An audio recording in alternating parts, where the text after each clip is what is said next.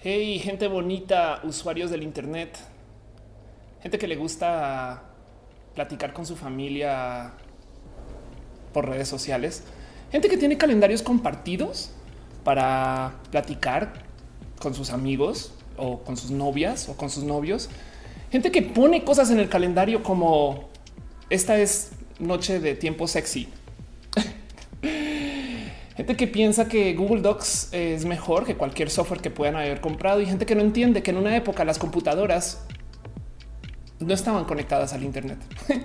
Pero bueno, sean ustedes, bienvenidos a Roja, el show que se hace desde mi casa, que yo literal produzco em, con todo y gato. Eh, huevón. Yo soy Felipe Pastrana of course, en Twitter y este show justo se trata acerca de vernos una vez a la semana, por lo menos, aunque yo sé que van dos semanas este, que los hemos bueno, he demorado los shows, no sé por qué hablo en plural, pero espero que me entiendan. En fin, ah, es bonito estar acá de nuevo. Em, esta semana otra vez volví a hacer cambios. Yo sé que yo sé que siempre los presento como de se los juro que esta es la última vez, pero no, ¿por qué no? Ahora tenemos eh, esta situación súper requete mega burgués de tener acá esta señorita que es mi eh, de donde hago los streams y los hacía antes y los he hecho siempre, que ya volvió a mis manos, a mis sucias manos y ya la tengo bajo mi control. Entonces hasta hoy me di a la labor de instalar todo, probar todo. Espero que se vea bien. Eh, y que funcione más o menos igual ayer hice una prueba y funcionó pero está usando las compus al revés, está usando la compu de la transmisión de siempre, de las últimas semanas, y esta la tenía relegada. Entonces ya hoy la formateé y demás, y por eso me demoré un poquito. Y acá tengo mi otra laptop y está muy cabrón porque esta es una, decía ayer, esta es una Core i7 de séptima generación y es la que uso para ver el chat. y esta señorita también es una Core i7, pero pues esta es de octava generación y, nada, pues en fin, así las cosas. Así que este show justo eh, Perdón, lo hago porque mm, en una época iba a la radio a platicar acerca de estas, de estas cosas o para vernos o para escucharles y demás. Y siempre me topaba con todo tipo de complicaciones porque la neta, neta, eh, es que les digo, la radio justo, justo, pues como que siempre falta tiempo. Y el cuento es que em, como el show se está transmitiendo online, estoy en tres plataformas al tiempo. Entonces en este momento estoy en youtube.com slash of course, en twitch.tv slash of course y en este mixer.com slash of course. Y por consecuencia hay como eh, digamos que logística de las plataformas del chat. Primero que todo hay un chat que está aquí reflejado, pero ustedes también lo verán desde su punto. Y lo digo porque a veces llega gente, bueno, la gran mayoría de la gente consume roja en roja alentado, entiendas en diferido, entiendas en video on demand, entiendas en podcast, porque está también como podcast y entonces no entienden que cómo así que, que, hay un chat y me lo han preguntado. De hecho, hay gente que a veces me dice, pero ¿por qué está siempre cableando? Y yo, pues güey, porque hacer todo esto no es fácil, este, o por lo menos no es fácil hacerlo rápido y no lo tengo instalado permanentemente en mi casa, aunque yo creo que es posible que esta semana sí me vuelva eso. Pero bueno, el caso, qué bonito verles a ustedes. Un abrazo. Este está mi hermana en el chat y mi hermana me saluda diciendo hola, cucu. Ya, Caro, estamos en público. Ok, sabes, sabes. está bien. Bueno, este, como sea, el show justo eh, existe para vernos una vez a la semana. Y como, como, hay chat, entonces hay dinámicas de chat. Quiere decir que si usted escribe, yo me detendré de plano, así estemos en vivo a leer algunas cosas. No, no tengo chance de ver absolutamente todo, pero pues bueno, de todos modos también hay una moderadora que está pasando por ahí en el chat y las verán porque los moderadores de hecho tienen como marcador de nombre diferente y en este caso en particular siempre viene Caro. Gracias Caro por estar acá, no más para cuidar que la conversación se lleve digamos de modos sanos y amables, no sobre todo porque a veces, a veces la neta, neta, hay gente que no entiende lo que está viendo, entonces entra y comienza así todo tipo, en fin, muchas gracias. Em, ser, parte de esto. Caro, y muchas gracias a ustedes por llegar y venir. Y también tengan ustedes en presente que justo como los servicios de transmisión tienen también sistemas de monetización, pues entonces la verdad es que pues habrá quien estará dejando sus abrazos financieros y yo no les voy a decir que no a eso. De hecho, aprecio mucho que me apoyen desde lo financiero con este show acá mismo, así sea un super chat, una suscripción, así sea bits o lo que quieran o cheers o, demás. Em, y y más bien tengan ustedes presente que nos gusta celebrar entre nosotros cuando alguien deja un abrazote financiero y ponemos piñas en el chat, porque no hay nada más bonito en el mundo que darnos piñas, a menos que usted viva en Argentina, en cuyo caso lo siento, lo siento por tenerse que aguantar a Maradona en las noticias. Pero pues es que así son las cosas. De resto, de todos modos, en Argentina, eh, digamos que eh, usted podrá gozarse de sus ananas y como sea, en fin, em, y hoy también tenemos aquí al gato huevón, porque el gato, el gato, la neta, neta, ya, ya tomó este lugar para dormir. Pero bueno, pues como sea, este es el show y, no es más que eh, una vez que nos veamos a la semana para vernos. Aprovecho también para darle un abrazo también especial a la gente bonita que me apoya desde el Patreon. Em, a saludos y corazoncitos para David Valares Ponce, Ana Analógicamente, Gabriel O, Daniel Boone, Donis Trini de Patacoins, Carlos Arián, el artista formalmente conocido como Camorales, Maritza Bernabé, Alex Melo, alias el Alex Aque Rubio y Alejandro Alcántara. Gracias por ser parte de esto. Em, que de paso, no más para la gente que me vio ayer, porque ayer también hice un en vivo para hacer una que otra prueba acerca de lo que iba a suceder hoy y también para hacer un en vivo porque fue el día de la, eh, de, la invisibilidad, de la visibilidad trans. Em, para la gente que me escuchó y me vio y luego me escribió y me dijeron, oye, tienes algo que estás como hablando más lento de lo normal, porque normalmente vengo acá y estoy muy cafinada. No, la verdad es que de hecho, eh, para los que no lo saben o no lo vieron, em, tuve, me sacaron las muelas del juicio. Entonces estoy lentamente recuperándome de eso y por consecuencia tengo dicción, digamos que en modo lento. Pero bueno, siendo eso lo que es, eh, gracias por estar acá. De hecho, aprovechando que estamos aquí todos reunidos y aprovechando que digo, por lo menos ya nos estamos viendo otra vez y tenemos este gran abrazo familiar. Pues quisiera nomás dejar en dicho que si estamos aquí, pues que sea para el bien. ¿Y qué es el bien? Dirás Ofelia, pues que si este show se llama roja, pues entonces estamos en pelea con todo aquello que no sea roja. Todos los colores en la existencia que no son roja de la roja, eh, que de paso lo bonito, lo bonito em, eh, es que eh, hay una cuenta en Twitter que se dedica justo a listar todos los colores en la existencia que no son roja de la roja y pues digo, eventualmente ustedes pueden escribir eh, eh, si quieren y, el bot de colores les dará un color o también va tuiteando algunos así como el azar de vez en cuando, no como por ejemplo este color espectacular blanco en blanco y negro, no para que no lo confundan. Magenta Nickelodeon es un color espectacular, el café homérico. Y pues normalmente hago la tengo la costumbre de agarrar el último color que ha tuiteado el bot de colores, no más para recordar de todos los colores que son nuestros enemigos. Em, y, lo digo porque justo parecería que cada vez que se hace show, el último color que tuitea el bot de colores es justo uno que tiene una historia así como espectacularmente horrible. Em, de hecho, ahorita justo vi que salió Índigo Altanero y, está, está, está, bien, bien, bien este, eh, raro esto, porque les digo algo, el cuento del Índigo Altanero. Em, pues era un software que yo usaba en una época eh, eh, y, el cuento es que justo no, o sea, se llamaba Indigo. Em, Indigo como software, un paquete de software para diseñar como mapas de videojuegos para los que jugaron eh, Command Conquer en su momento y demás. Entonces usabas Indigo, pero el cuento es que eh, no sé si ustedes alguna vez han descargado algún software pirata. Seguramente sí, pero para los que no, a veces, a veces Resulta que cuando te dan estos software para descargar, hay gente que para evitar la piratería, crea como copias del software con cambios y ajustes y demás. Y esto es como los 90s, 2000 donde la verdad es que pues era lo único que se podía hacer. El Internet era muy lento en ese entonces, pero daba suficiente para descargar este tipo de, programas. Y me acuerdo que justo yo descargué una versión de Indigo que lo que hacía era que no solo te diseñaba los mapas, sino que luego insertaba todo tipo de groserías en los mapas. Y entonces el tema era que cuando yo jugaba en línea, em, aparecían, sabes, como, como que esto está muy chistoso. güey. Es que es que es que es raro, raro explicar, pero pues aparecía como digamos que en las aguas del mapa, porque un mapa sí que diseñabas, este eh, todo tipo como dedos en forma o aparecía como está como menciona así como de fuck you y aparecía todo tipo como de cosas que, que decías, uy, ¿cómo se tomaron el tiempo para hacer esto? No?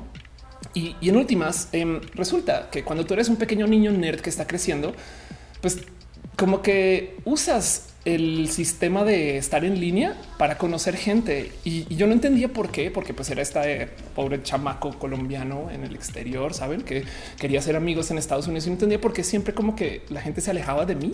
Entonces me acuerdo que cuando trataba de acercarme como a gente de las comunidades de videojuegos y sobre todo en este caso Command Conquer, eh, siempre salían con este pedo de ah, tú eres el de los mapas, güey, ¿qué, qué pedo, no? O sea, como que qué te pasa, casi, casi. Em, y, y eso, eso, la neta, neta, no sé, me marcó mucho porque, porque como que no pude amistar bien, saben, como que, como que sí, sí tenía como temas como, como conociendo gente, porque en últimas todo era por culpa de un software que yo no sabía. O sea, yo era bien pinche, pinche nueva, supongo, y entonces no sabía que el software estaba incluyendo groserías. Es una lástima. Entonces, Índigo Altanero, la neta, hoy en día me, río de esto, pero en ese entonces, pues me causó mucha ansiedad social. A lo mejor yo soy quien soy porque no podía amistar bien en ese momento. Y pues por eso recuerdo mucho esta historia del Índigo Altanero, no? la neta eres el peor color y por consecuencia serás el enemigo de esta semana. Si ustedes les fue mal con algo esta semana, ténganlo seguro y ténganlo en claro que es por culpa del índigo altanero. Em, sepan ustedes que esto desafortunadamente todavía puede estar sucediendo. Yo no hice nada para cambiarlo, ni mucho menos reportarlo. Es un poquito lo que vamos a hablar hoy. Es una lástima porque te odio con todo mi corazón, Índigo Altanero, y por eso eres nuestro digno enemigo de la semana. Pero bueno, así las cosas. Dice Emily Dayan, por culpa de Índigo Altanero, mi profesora de temas de física exige dos horas mínimo de exposición sobre óptica. Híjole. La, pregunta es eh, qué óptica va a tomar la profesora. mentiras, mentiras. Liz Jordan dice el índigo altanero se juntaba con la bikina y me bulleaban entre las dos. Lex Grizzly dice el índigo altanero me hizo perder en StarCraft. Sí, de hecho, sí. Eh, Infinity dice que le gustan los temas de roja. Gracias. Brian Cooper dice que se perdió absolutamente nada porque hasta ahora estamos comenzando todo bien. Em, Yolanda dejó un abrazo financiero en lo que estaba yo platicando como la intro al show. Así que muchas gracias, Yolanda, por ser parte de esto. La neta, neta, piñas para ti. Em, Luis Tua dice pirata. Yo no sé de qué hablas. Alfredo eh, Odiorsala dice Índigo Altanero quemó mis parcelas. Exacto. Y Monserrat Morato dice los atrasos en los reportes Godines son culpa de Índigo Altanero. Totalmente de acuerdo. Itzel Chávez dice por culpa del Índigo Altanero no pude ver roja la semana pasada. Afortunadamente para ti, Itzel, no hubo roja la semana pasada, lo cual deja entonces la duda, la duda si el mero hecho de que tú no estés observando roja implica que ya no existió. Eh, quizás dejo yo nomás aquí en la mesa que a lo mejor se necesita de que siempre veas roja para que roja siempre exista. Yo creo que yo creo que eso es un pequeño como giro filosófico que hay que tener presente, no? Pero bueno, en fin, dice Ingrid Robson, digo, el tanero provocó mi caída. Sí, eh, Yolanda dice no dejes tus raíces de tech for Evernote. las baterías las puede hacer cualquiera. Tú no. Hoy, hoy te digo algo. Mira, cómo me gustaría. Ok, tienes un punto muy bonito con eso que dices, pero te voy a decir algo. Eh, yo, Landa. ¿Cuánto me gustaría poder volver a hablar de solo tecnología? Que es algo que yo hacía antes. Pero el problema es que cuando hay bárbaros golpeando en la puerta, no puedes seguir haciendo lo mismo de siempre. Estoy totalmente de acuerdo contigo. Yo sigo hablando de ciencia y tecnología todos los shows sin falla. El tema LGBT por eso va tercero. Pero hoy vamos a hablar del Me Too porque esto es sumamente importante. Y entonces entiendo tu punto y, gracias por decirlo. Yo, yo a veces justo digo ya, ok, ya. Eh, y, también pienso, no como tú que me dices, cualquier persona puede hablar temas LGBT, sino yo más bien pienso, uff, este es un tema donde no soy muy competente porque yo no soy ni psicóloga ni activista. Yo soy una youtuber que habla de este tema. Estoy muy inmersa y me encanta apoyar a muchas personas, pero hay gente que es muy pro para eso y debería. No es como que, como que tampoco soy como la mejor youtuber LGBT dentro de eso. Entonces siempre pienso, pues sería bonito dejarle esto a los que se especializaron en eso. Pero M aquí, hoy vamos a hablar de esto y vamos a hablar por siempre este, del, tema LGBT, porque la neta, neta hay cosas que me dicen, güey, es que solo tú sabes qué de aquello y demás, o me interesa y entonces también por eso vuelvo. Pero el punto es, eh, no es lo único que hago, no, eh, pero no quiero apagarlo tampoco, ¿sabes? Em, y hoy en particular, como te digo, hay bárbaros golpeando en la puerta, entonces toca ir y responder. Pero bueno, yo creo que me este, alargué con eso.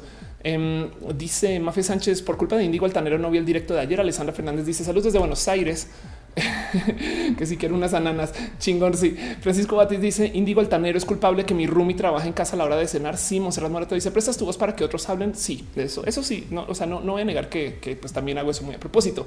Em, y dice Néstor Estrada que le gusta cómo se ve en blanco y negro. A mí también, ¿eh? a mí me gusta esta toma, es, como chida y eso que la monté mal porque se me olvidó que hay un chat. Siento que puedo agarrar el chat. Chat, te agarro, te agarro chat. en fin, este dice Andy Bowie. Amamos la diversidad de la roja tejoterías, eh, temas que se necesitan entender bien. Ok, chido. Para eso es el show. La verdad es que eh, de nuevo, este show existe para darnos un abrazo cada semana, para vernos, para platicar, para querernos y para repasar cosas importantes que pasaron o no Em, y dado que mi hermana está en el chat, no sé si todavía siga ahí, voy a arrancar la sección de hoy eh, hablando de un tema en particular. Pero bueno, primero, ¿cómo así que, que la sección? Pues este show tiene cuatro secciones en particular. Uno donde hablamos acerca del tema de la semana. Hoy en particular va a ser Me Too. Luego vamos a hablar un poquito de ciencia y tecnología. Quiero repasar un hilo en Reddit. Es así de cortito para que entiendan un poco por dónde va la cosa. Em, y luego eh, voy a hablar un poco de vida y lo LGBT eh, y al mero final vamos a hacer una sección de preguntas para Ofelia. ¿Por qué esa sección de preguntas al mero final? Pues porque justo, justo eh, es donde más tiempo nos vamos a enredar, saben? Y, no quisiera que el stream se vuelva uno de esos streams de solo responder preguntas, pero tampoco quiero que no suceda. Entonces, como sean las cosas, eh, por eso está hacia el mero final. Dice Alearse borró su mensaje. Elisa Sonrisas dice ayuda demasiado el que te involucres en temas LGBT. Gracias. Sweet Patoni dice eres líder de opinión. Si es que la tierra es un cilindro, te pondremos atención. Sería divertido conseguir una tierra cilíndrica, porque entonces la pregunta es cómo funcionaría la gravedad a medida que te alejas de su centro de masa. Pero bueno, Polaris dice ayer me perdí el stream porque andaba en un Ball. Pues ah, es que te digo algo, por eso es que queda grabado. Y sí, el stream de ayer, la neta, pues fue un stream de domingo. Entonces la neta, neta no es este para todos y todas. Pero bueno, Uriel Torres dice ananas para les cómo son científicas. Eh, y este dice Junior Das blanco, negro y rojo, como el trailer de Endgame. ¿Quieres que hable rápido de eso, Juni? Fíjate que mi casa en particular, ahorita no puedo voltear la cámara, pero no sabes la cantidad de cosas que tengo en blanco, negro y rojo y la bandera. No, de hecho, yo por lo general suelo vestirme de blanco, negro y rojo o, similares. Rara vez me alejo. Las pocas veces que me alejo uso hasta amarillos, como ayer, pero es raro. Normalmente busco que todo lo que me rodee, sobre todo en escenario, sea blanco, negro y rojo, que son colores básicos. La neta también blanco y negro, pues ni modo inevadibles. Y el rojo es un color que estamos entrenados para identificar como agresivos porque sangre. Por eso es que el metal es rojo, blanco y negro, ¿no?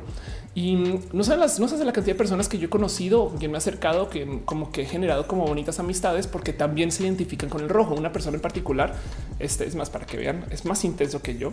Em, es mi maestro de impro, Piolo Jubera, a quien le tengo mucho cariño. Eh, porque nada, pues porque me ha enseñado las cosas de la vida, básicamente. Pero, pero para que entiendan, yo me acerqué con Pioli porque él justo tiene todo en blanco, negro y rojo. Eh, y, vean esto, o sea, así es su, es su gato, ¿no? Y vean nomás cómo se ve al fondo, los muebles rojos, la pared blanca, todo en negro, su gato. ¿Hace sentido? Este, él este, sale en, negro y rojo, ¿no? Es como que... Y esto me ha pasado varias veces con varias personas, pero pues Piolo en particular es igual de intenso que yo, que también se rodea de muebles y de, ¿no? Como, en fin. Aparte de que la verdad es que es una persona muy bonita en general, pero pues bueno, este todo eso. Y por eso es que también vivo mucho como con el rojo. Caro dice, mi hermana dice, obvio que estoy. Dice Carolina, ¿qué tal el clima en el DF? Bien, hace calorcito. Dice Enrique acá que son los colores iluminate. Y Luisa Mudio dice, arriesgándome a ser asaltado en la parada del camión, pero sin perderme el stream. Güey, guarda el teléfono. ¿Qué te pasa? No pasa nada. Por eso que agrava. Yolanda deja un abrazo financiero. Muchas gracias, muchas gracias, muchas gracias para ti. Y dice Jauregui, cuando tenía Metroflog era negro, blanco y rojo. Qué chistoso, porque esos también eran los colores de Emoflog. Pero bueno, este Fabio Metite Ramos dice tierra cilíndrica. Alguien dijo cita con rama. Ándale. Y Dale Caro dice son como ovas de roja. un poco. Pero bueno, entonces volviendo al cuento, hoy vamos a hablar de un tema en particular que, este, dado que mi hermana está en el chat, este, vamos a arrancar con un post que hizo mi hermana que levanta un poco este tema de la universalidad de J Balvin. Hay mucho que decir justo en este cuento porque no, no voy a hablar de J Balvin, aunque la verdad es que sí tengo este. Em, si tengo a J Balvin cerca al corazón como mi hermana, pero sí les voy a decir algo. Cómo me divierte mucho ese momento de eh, overlap entre los fachos y las feministas, que es el reggaetón, y los progres y las feministas, que es el neoperreo. Primero que todo, porque quién chingón le pone neoperreo a lo que es. Pero segundo, porque justo hoy quiero hablar un poco de este movimiento que ustedes ya conocen y que les traen seguramente súper presente, que se llama Me Too. ¿Qué es el Me Too? Es más, vamos, Me Too seguramente tiene en Wikipedia, en Wikipedro. Este Me Too es un movimiento que se volvió este global de esos que dices. Es impresionante que esto no se haya vuelto, o sea, que esto no haya sucedido antes, no? Pero bueno, eh, nomás leyendo lo que hay acá. Entonces, el Me Too eh, dice yo también con alternativas locales en los el nombre de un movimiento eh, iniciado de forma viral como hashtag en las redes sociales el cuento, como lo pueden ver, es que surgió hace muy, muy poquito, en octubre del 2017, para anunciar la agresión sexual, acoso sexual y todo esto se volvió sumamente mediático porque comenzó por un motivo muy mediático. El cuento es que las primeras proponentes de este movimiento Me Too se pusieron y se aliaron en contra de un personaje que es Mr. Películas, que es Harvey Weinstein. Entonces esto sucedió hace ya pues sí, dos años o ya un año y medio y desde entonces impulsó este como que gran movimiento global donde muchas mujeres comenzaron a hablar acerca de lo que les sucede.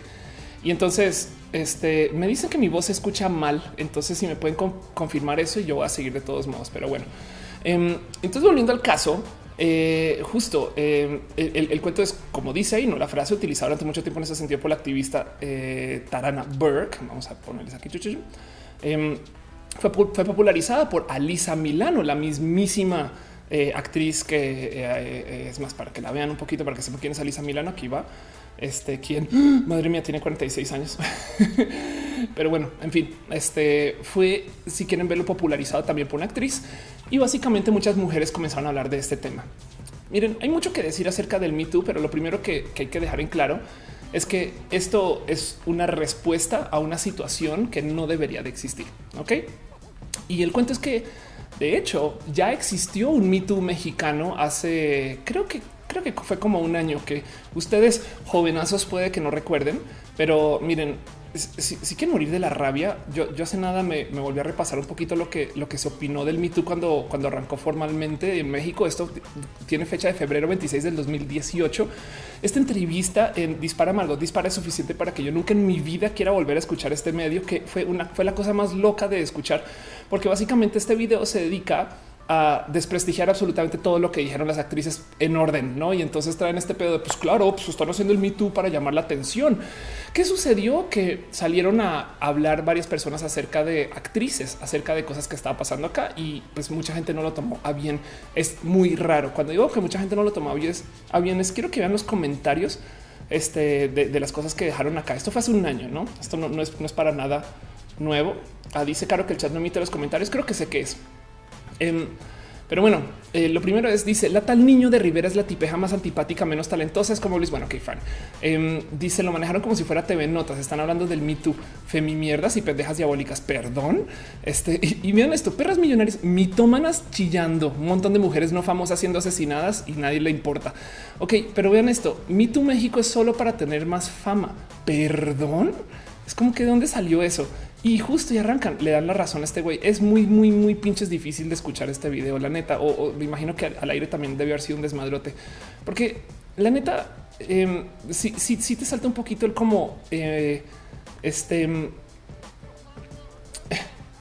el como justo eh, para muchas personas se volvió como está como así, ah, pues estas viejas consentidas que es lo que están diciendo, no fue una lástima. La, la verdad es que dio mucha pinche rabia. Dice en el chat Em, Gonzalo Hernández, quien en su sana vida no sabe de Alisa Milano. Ándale. Eh, si dice Ania eh, Amaro Zurita es un necio, pues sí. Y dice Ana Noriga que se escuche y se ve bien. Muchas gracias. Em, dice además eh, Polaris que le tiene pegada con altura Rosalía y J Balvin. Gracias por decirlo también. Pues bueno, el caso es eh, un chingo de rabia en su momento y, y, vi a muchos medios también querer apoyar. Me acuerdo de hecho que Vice hizo una sección en particular donde levantaba historias de mujeres. El tema es antes que el Me Too, en algún momento me acuerdo que apareció también un hashtag donde las mujeres comenzaban a hablar de esta cosa que se llama mi primer acoso. Entonces muchas chicas comenzaron a contar estas historias que para algunas personas era de, o sea, ¿cómo? esto le pasó a todas. Y yo creo que es parte de este como efecto de red que se da cuando estás en red. Perdón, me entienden. Pero el cuento es que eh, tienes como, como que se potencia un poquito cuando descubres que si en tu oficina hay seis mujeres y a cinco les pasaron cosas graves en el metro, de repente te cae el 20 que ok, aquí hay algo, no? Pero para muchas personas eso es cosas de chillonas, de jodonas y de que pues los hombres no se quejan. Y es que pues la verdad es que en últimas no sucede.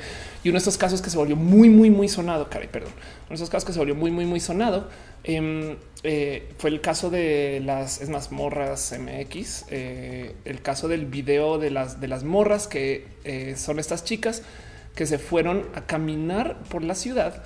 Em, vamos a ver si lo encuentro rápido. Se fueron a caminar por la ciudad eh, a ver qué les decían, ¿no? Entonces eh, levantaron como esta como evidencia de la cantidad de cosas que les dicen hombres y, cómo, cómo se, les acusa de, todo tipo de, o sea, de borradas básicamente por mero salir a caminar en pues, vestidas de negro, casi casi las morras. De hecho, muchas acabaron en espacios mediáticos. De hecho, una acabo trabajando con mi hermana, pero me parecen personas espectaculares y yo creo Em, que parte del este, motivo por el cual esto causa mucho shock es porque la neta, neta no estamos acostumbrados y acostumbradas. Hace sentido Dice Andy Bowie, me da tanta rabia que la víctima se alabure y lo pongan en duda. Me da asco, misoginia en su máxima expresión. Caro, mi hermana dice, recuerda las morras, las chicas que salieron. Ah, justo que estamos conectadas tú y yo, Caro, porque te lo juro que tú no me lo. Yo no hasta ahora leo tu comentario y, ve cómo también se me cruzó. Pero bueno, Luis Túa dice: lo Mi primera cosa me marcó porque la mayoría, bueno, por nada somos hermanas, no? Pero bueno, en fin, perdón, mi hermana está en el chat.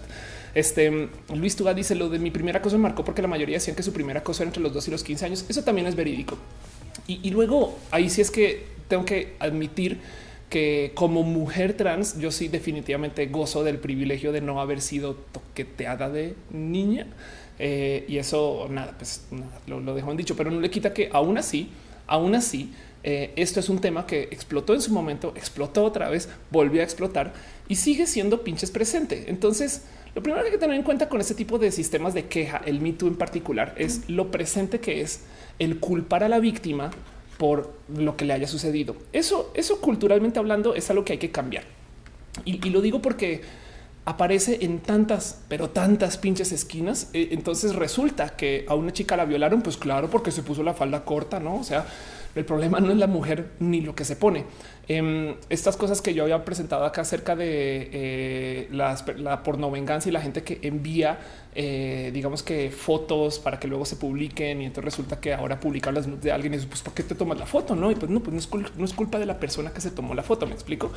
Y puedo seguir porque la cantidad de ejemplos que hay donde resulta que quien tiene la culpa es quien hace.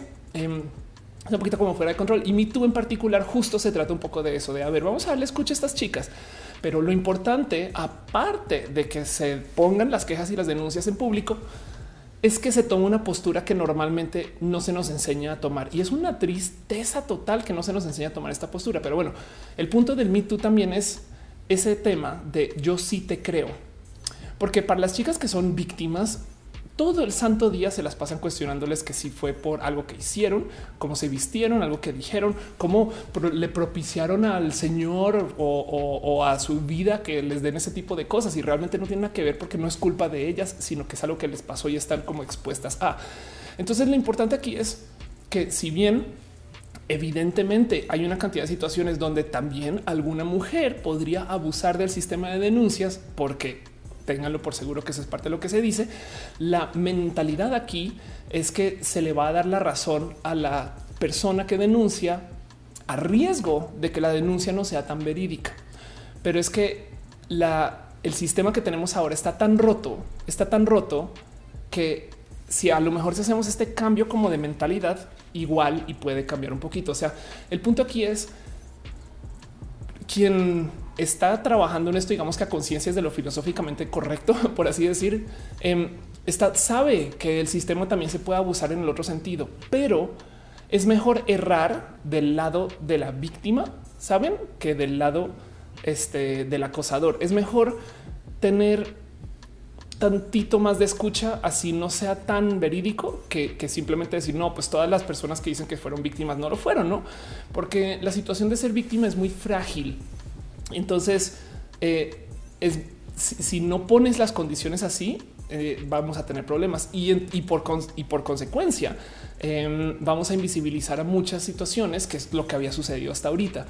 Entonces, esto de entrada es complejo porque es aceptar.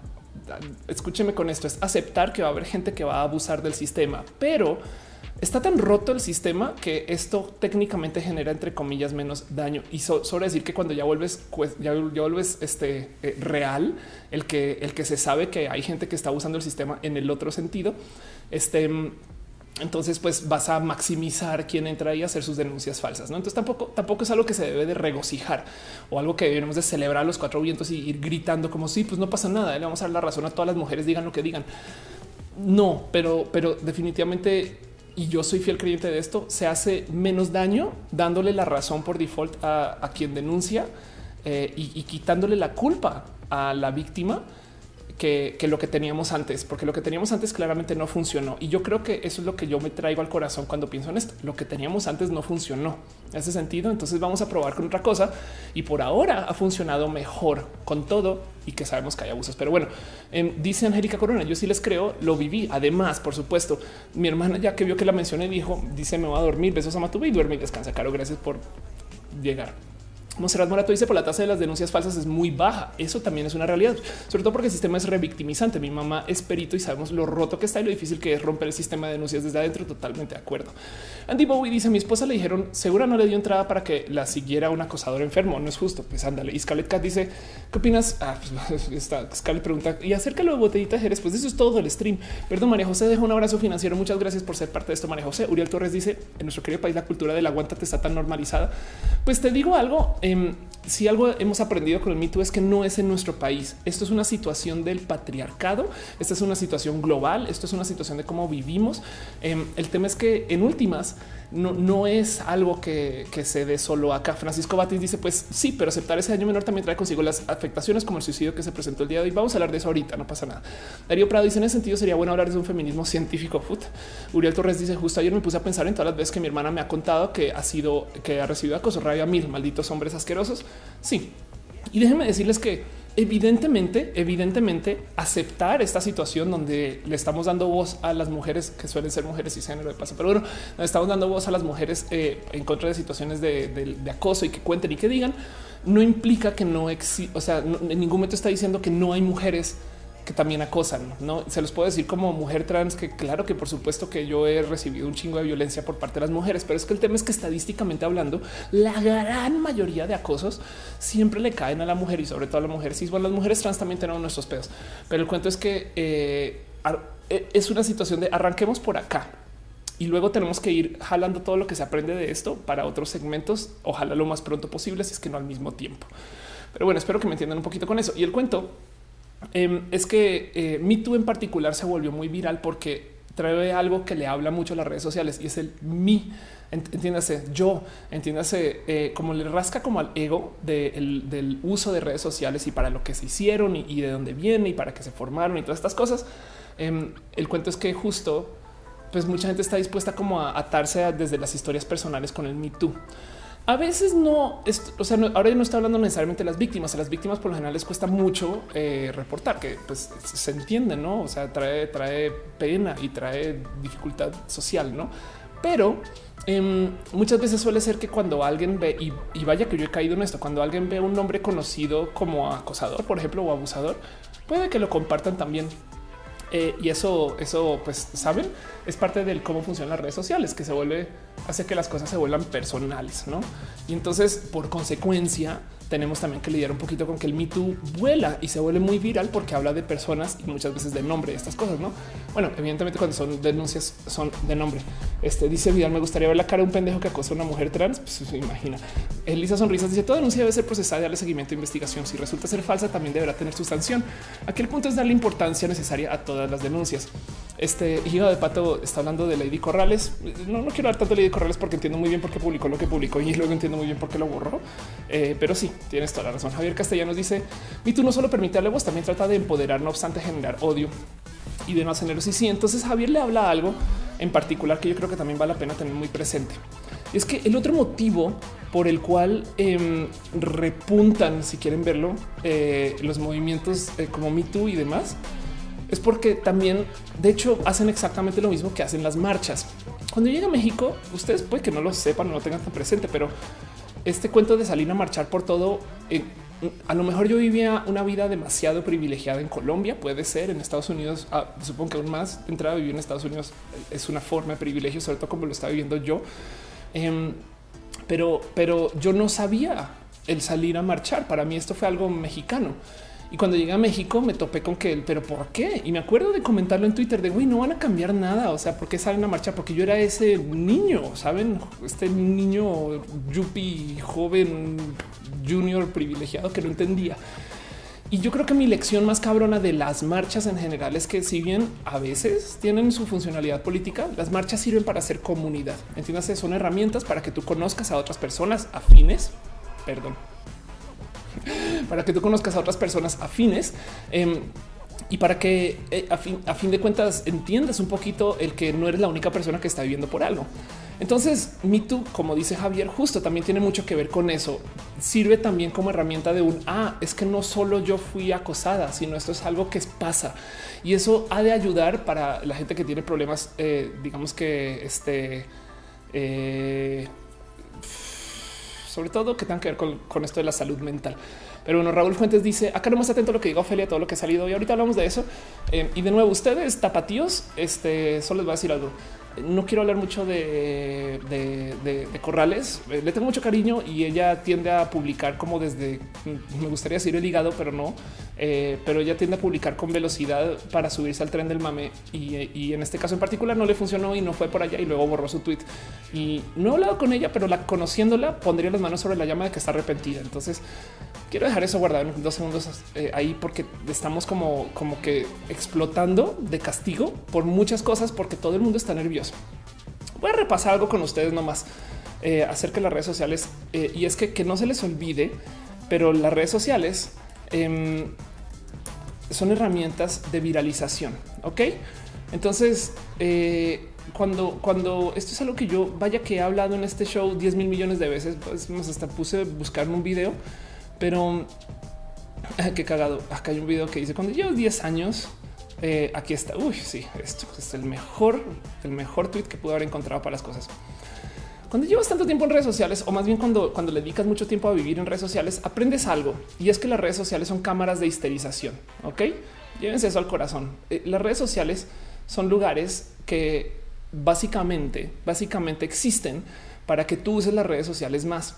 Entonces, cuando estás en Twitter, Twitter está optimizado para que tú publiques cosas que mm, sean literal virales. O sea, Twitter hace que los comentarios se radicalicen, que la gente se ponga, digamos que aún más de filo, que la gente diga cosas que normalmente no diría en vivo, con tal de que eso genere impactos e interacciones. Y eso es un tema que hay que tener muy presente también con todo lo que está pasando con MeToo y sobre todo con cómo estamos reaccionando a lo que sucede yo no dudo 10 segundos que si tuviéramos el chance de vivir, digamos, como en un estadio, una situación, digamos que microcósmica de lo mismo que está pasando en Twitter, saben como ay, Carlos me dijo que Luisa me dijo que saben como que imagínense una, un mini mundo donde 100 personas representan todo Twitter y una de esas es, la, persona que hizo lo de Me Too y la otra me explico. No, no reaccionaríamos igual. Yo creo que si tuviéramos como una situación donde todo esto fuera como Twitter en vida real, no reaccionaríamos igual. Y Twitter justo, tanto como Facebook y YouTube, se encarga de hacernos histéricos o histéricas porque, porque le da máxima visibilidad a los posts y los tweets que son, pues digamos que los más divisivos, ¿no? Porque si tú pones una nota como, pues si tú pones un tweet como, creo que lo que está haciendo el presidente está más o menos bien, así, un tweet así, eh, pero, y, pero, pero, pero lo dejan ahí como que sin, sin ni, gloria, ni, fama, ni, mucho impulso, pues ahí, ahí, vivirá y, tendrá algo, de recepción. Pero si ustedes ponen un tuit de chinga tu madre López Obrador y, a la vez eh, o, se pusieron un tuit diciendo López Obrador es el mejor presidente de la existencia, no? Esos dos probablemente tienen mucha más interacción y movimiento, sobre todo por el algoritmo de las redes sociales, porque mueve a la gente desde lo pasional o hace que quien odia a López Obrador se una contigo y quien sea muy fan te discuta. Entonces, si tú pones un tweet que es muy como de borde, saben como que es muy filoso, van a recibir el hate y el odio de, de dos grupos y eso hace que usemos la herramienta más. Piénsenlo así. Ellos saben muy bien eh, la gente que hizo Facebook y Twitter y, YouTube y, demás saben muy bien lo que hicieron. Em, y, tanto sí que dieron entrevista hace nada eh, un vicepresidente de Facebook, que creo que ya no es vice en Facebook, pero pues él decía, creo que estamos deshilachando eh, la construcción de la sociedad con esto. Y, no, no, no le voy a decir que no, porque si se fijan la gran cantidad de elecciones presidenciales, sobre todo en Latinoamérica, pero yo creo que eso está pasando en el mundo, son elecciones muy polarizadas porque las redes sociales hacen esto y encima de eso nos hacen filtro eh, de opinión, porque si tú solo consumes noticias de izquierda, entonces eh, Twitter y Facebook y, hasta Google News te va a mostrar noticias de izquierda. Entonces ya no lees lo que está pasando al otro lado y eso es muy complejo. Entonces guárdense eso en el corazón cuando hablamos de todo lo que está pasando en MeToo, porque parece que nos volvimos expertos en el castigo social. Ok.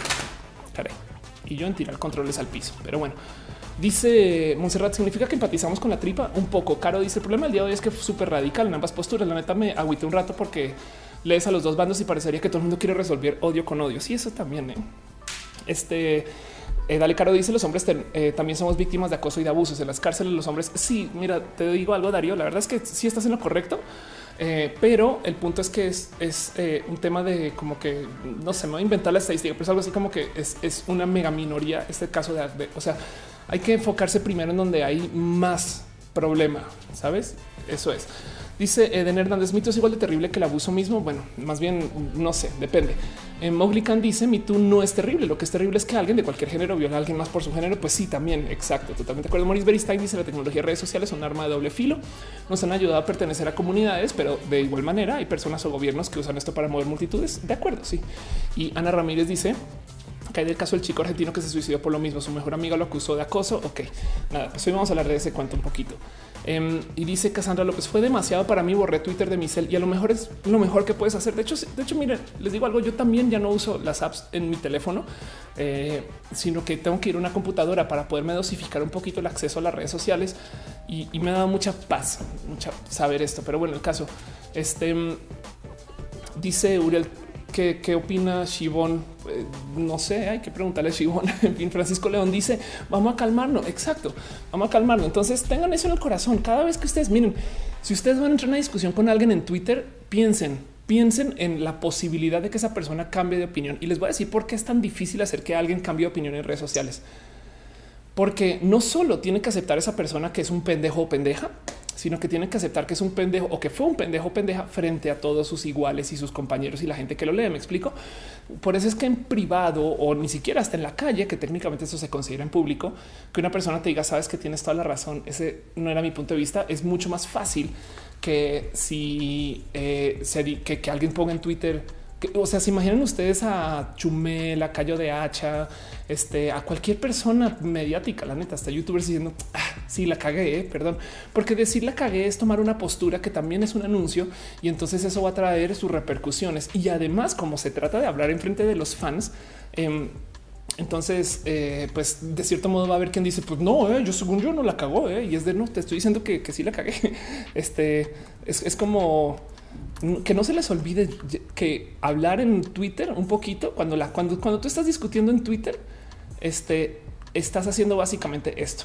Ok, cuando tú estás discutiendo en Twitter, nunca, nunca vas a encontrar con facilidad a alguien que literal te dé la razón, porque esa persona, pues, o sea, básicamente es voltearse con su grupo de humanos atrás y decirle, oigan, saben que si la cagué. Entonces, bueno, llévense eso al corazón cuando se trata del tema del Me Too.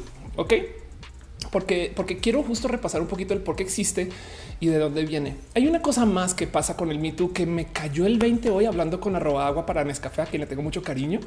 Em, y es que esto es otra cosa que yo he hablado mucho, todavía ni siquiera he entrado al tema. ¿eh? Esto es otra cosa que yo he hablado mucho en eh, este aquí en este show. Y es que cada rato parecería que cada rato, cada tantos meses, y es que no cada año, aparece una app que te revela los secretos ¿Recuerdan? ¿Recuerdan a Saraha?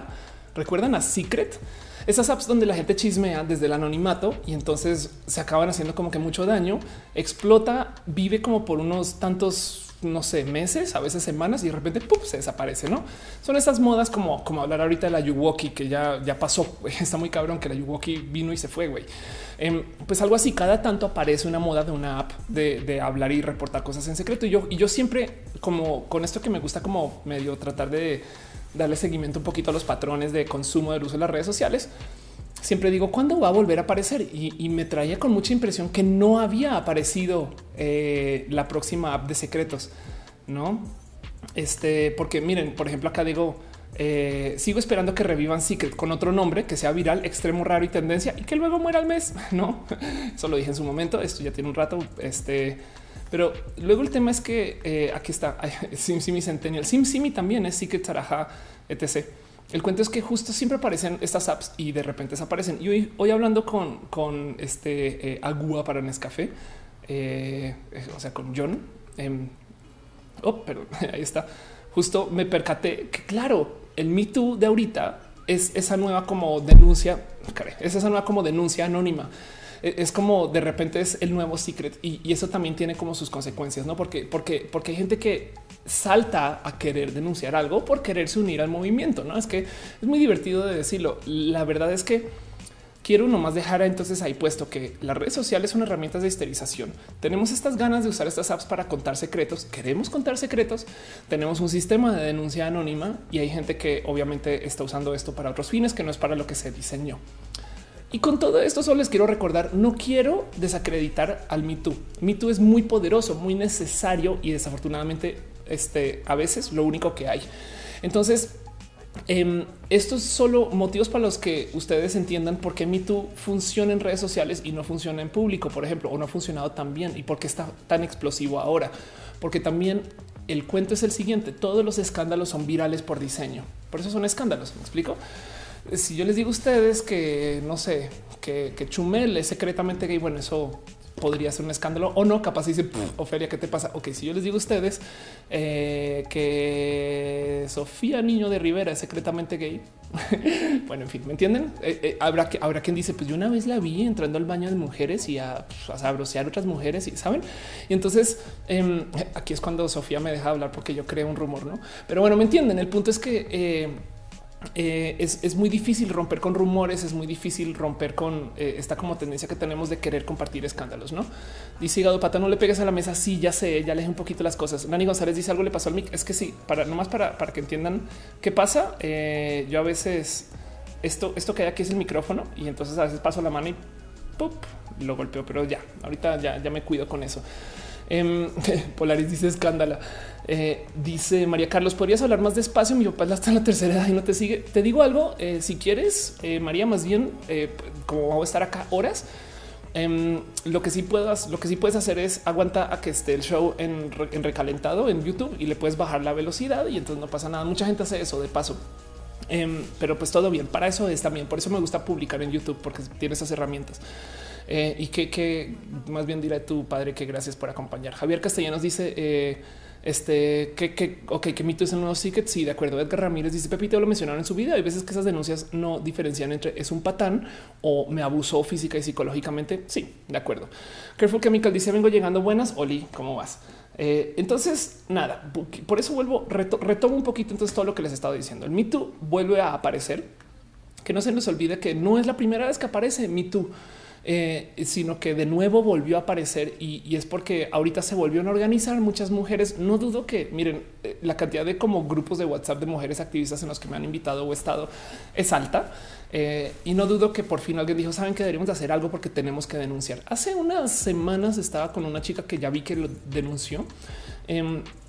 Em, que me decía no sé cómo sacar esta nota o no sé cómo decirlo porque es una persona muy poderosa y demás. Entonces, como que eh, entiendo por qué de repente nació como que este como impulso por volver a salir eh, y decir cosas y, han aparecido. Este, el esfuerzo es así.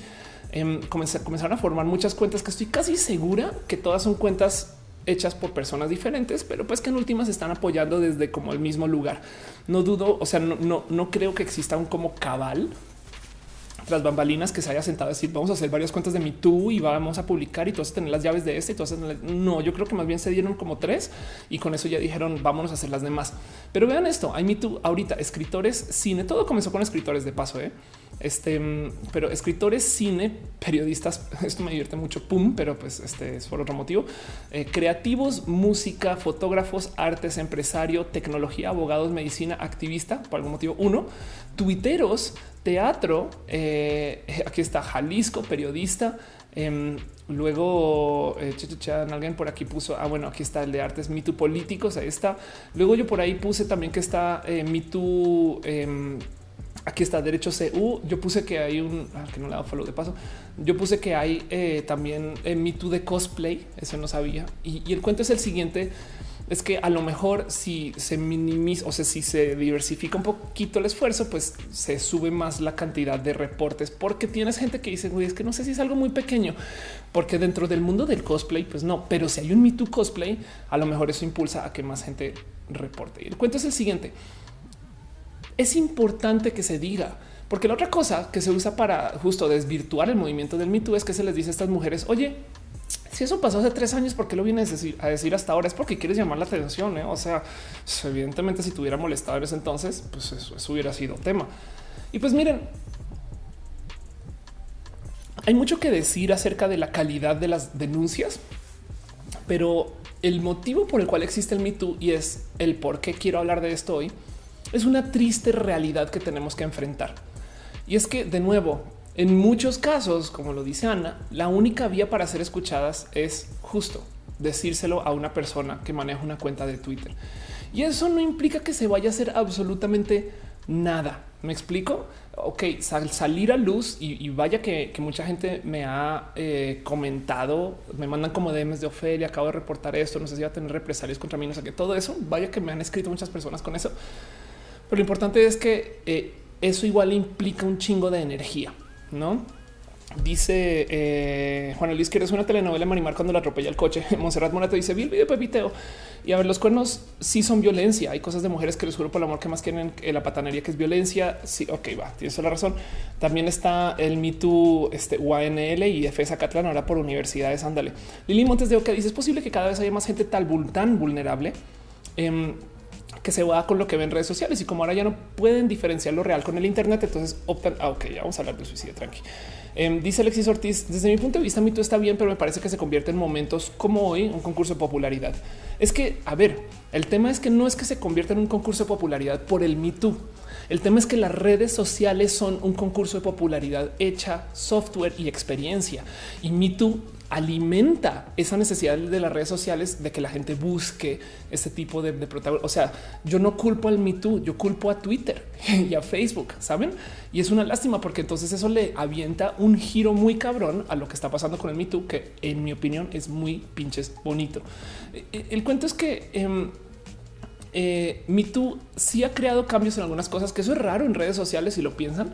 Miren, hablemos de segundos acerca de los otros escándalos tuiteros. ¿Se acuerdan de lo que pasó con Lady Prieta? Si no recuerdan, bueno, no pasa nada. Bueno, cuéntenme ustedes qué pasó con el güey que orinaba sobre las latas de que eran de Chile. A ver si me dicen la marca. Ok, la zafata que tuvo problemas porque eh, creo que fue que un piloto abusó de ella. No sé si recuerdan qué pasó.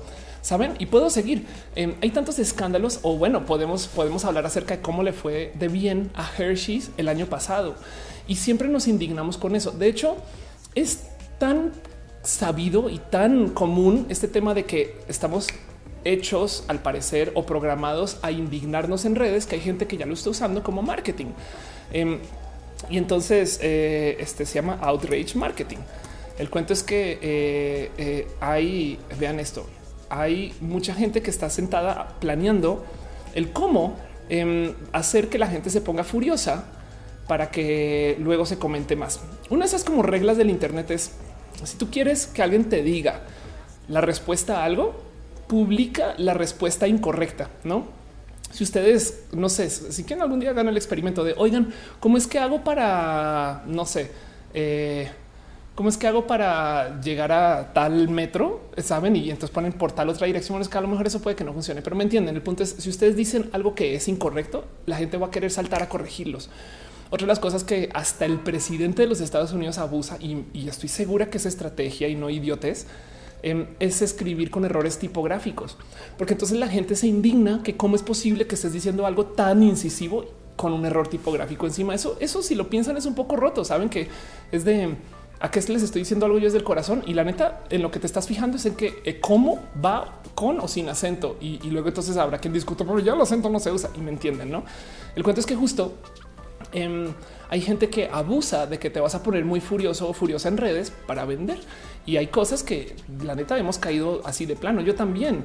Em, una de esas en particular, por ejemplo, que es muy evidente y fue muy tonta en su momento, es que no sé si recuerdan que se usó el mismo director para dirigir una película de Star Wars y luego una película de Star Trek. Mismo director que de paso se promocionó por medio de esta como comunicación del odio. Está muy divertido porque se supone que los fandoms de Star Wars y Star Trek se odian. Eso es un caso muy mínimo, pero pues em, el cuento es que eh, eh, en últimas el tema de las redes sociales es que al parecer para que sean así de famosas y exitosas requieren de que estemos peleando. Eso, eso es, tan distópico. Eso podría, podría ser un episodio de ciencia ficción de alguna serie que podría ser Star Trek, donde llega alguien a un planeta donde por estar en ese planeta hay algún gas que hace que la gente esté peleando y porque están peleando, entonces resulta que están en forma. Y entonces, ¿quién saca dinero? Pues la gente que vende equipos de hacer ejercicio. No sé, me inventé eso, pero es una analogía. Me explico. Eh, golpeé la mesa otra vez. Es una analogía. Me explico. Em, el, cuento es que eh, eh, las redes sociales eh, también crean estas cámaras de uso para discutir y para pelear. Y, con eso, Mito desafortunadamente se ve afectado eh, porque, porque nos estamos enfrentando con tristes realidades acerca de nosotros y de la vida y de cosas, porque sí, también hay positivos, no solo no todos, no todos se trata de la queja, pero pues es que estamos aprendiendo un poquito la naturaleza de, de, que vienen estos abusos por parte de las mujeres que son desafortunadamente víctimas de o por parte de, que nos estamos enterando de que esto es más común de lo que creíamos. Em, la verdad es que no hace falta platicar con algún hombre misógino para saber que él sabe que se abusa. Me explico. Saben cómo este señor de 75 años que dice, pues claro, o sea, yo las miroteo a todas. O sea, soy un viejo verde a honra, no? Em, pero el, cuento es que estamos nosotros aprendiendo que el mundo no es tan bonito como lo es. Y eso, eso yo creo que también es parte del enfrentarse con lo que es y de qué se trata el Me Too. El, el cuento es que justo em, es, es, un, tema complejo que nos ha llevado a muchas esquinas. Y ahorita y el motivo por el cual estoy hablando de esto es porque tuvimos un notición relacionado con esto que no más por sacarlo de, de, ya veo que le están preguntando mucho en el chat, pero por sacarlo y decirlo es que tuvimos un caso en particular donde una persona se suicidó por ser implicado en Me Too. Entonces hay mucho que decir acá acerca de esta historia. Y, y nomás primero me desvío dos segundos eh, para, para, ver qué están diciendo en el chat y ahorita arrancamos con ese cuento. Pero bueno, dice Liz Jordan, Black Mirror meets la realidad un poco. Liz Jordan dice cancel culture tiene tanta fuerza que explota, se disipa con los mismos. Sí, un poco. Dice, dale caro la cerveza que eh, usó el Rage para marketear. Sí. Y dice Daniel Altamirano que Matú se ve bien dormido un poquito. Natalie Cabrera dice que si llegó tarde, no, no pasa nada. Eh, Carlos Sánchez dice por esa razón yo primero investigo antes de apedrear a alguien un poco. Sí. Y Andy Bowie dice: Yo conozco un youtuber que se paga los haters y los dramas para que no dejen hablar de él. Sí, de hecho, esa estrategia es muy conocida, em, donde tú, si quieres recibir un chingo de promoción por parte de YouTube mismo, como el algoritmo de YouTube, lo mejor que puedes hacer es publicar comentarios de hate en tu propio, en tu propio video. Me acuerdo encontrarme con un canal estadounidense que de hecho digamos que el canal no sé, se llamaba como por así decir Carlos González y, la cuenta de hate era yo odio a Carlos González y tenía el mismo logo de y era evidentemente administrado por Carlos González. Obviamente no es Carlos González, no me acuerdo quién era, pero, pero en que ponía un comentario de odio en cada video, la gente, sus fans ya sabían que era él y decían, pues dale verga, yo también voy a discutir. y entonces, como se generaba tanta discusión, YouTube pensaba que el video era súper importante o más de lo que debería ser orgánicamente hablando y lo promocionaba más desde el algoritmo. ¿no? Entonces, por supuesto que si tú logras que la gente discuta y pelee, la logras dentro del algoritmo de las redes sociales. Entonces, eso es un modo de promocionarse. Así que todo eso está roto y presente. Em, y, el cuento es que hay que, hay que saber negociar un poquito que esto existe mientras estamos del otro lado enfrentándonos al hecho que esto no es cosa del Me Too. Entonces, escúcheme bien con esto. No es el Me Too lo que despierta que la gente haga denuncias anónimas. ¿Saben? Esto es que como Me Too es una herramienta en las redes sociales, entonces también está expuesta a todo lo que puede ser vicioso de las redes sociales. Y ahora entonces tenemos que lidiar con que pues eso es parte del ruido dentro de toda esta señal. Hay cosas que son señales, hay cosas que son ruido y ojalá, ojalá la gente entienda que eso pues es parte del sistema de uso de las redes sociales. Yo quiero dejar en dicho que mito es una cosa espectacular que desafortunadamente tenemos que hacer. ¿Por qué desafortunadamente? Pues porque tiene una cantidad de aristas tan complejas y tan difíciles que comprueba lo difícil y lo complejo que es administrar un sistema de denuncias. Es más, eh, se. Vamos a ver si esto aparece. Uy, ok. Para que entiendan eh, desde cuándo llevo yo observando este tema, em, esto es algo que yo eh, hice y vi hace muchos ayeres. Esto es del 26 de enero del 2011 cuando yo todavía tenía emergencia, cuando no era Ophelia, era Mauricio, em, y trabajé con una plataforma que se desarrolló, que acabó reseñada por la BBC para hacer denuncias anónimas. Y está muy cagado porque la persona que pagó esto, pues hoy en día no sé si dice, pero la persona que pagó esto, pues hoy en día no lo volvería a hacer. Y de hecho fue justo el mismo quien lo canceló. Para el 2011 esto era súper, súper innovador. Es de no manches. Claro que podemos usar las redes para hacer reportes anónimos de cosas que está pasando. ¿Quién pagó esto? De hecho, me acuerdo que se asustó mucho porque decía, güey, es que de repente comenzaron a reportear narcomenudeo y cosas que le puede saltar a personas que tienen mucho dinero, poder y que son muy violentas. Entonces esa, esa plataforma existió y se creó desde el 2011 y desde entonces yo he visto como casi que todo el mundo que eh, está en el mundo del emprendimiento, digamos que desde la seguridad digital ha querido hacer su propio sistema de denuncias. De hecho, el gobierno tiene fácil, fácil unos como seis o siete plataformas de denuncia anónima. Perdón, estoy aquí moviendo el cojincillo. Y el cuento es que eh, por eso mismo es que también hay mucho ruido de entonces dónde se reporta, dónde no se reporta, qué debería de ser y qué no debería de ser. Entonces hablamos a la historia em, de lo que sucedió con el suicidio de Botellita de Jerez. El cuento es que eh, el bajista de Botellita de Jerez, que para los que no conocen Botellita de Jerez es, eh, una banda, son mexicanos.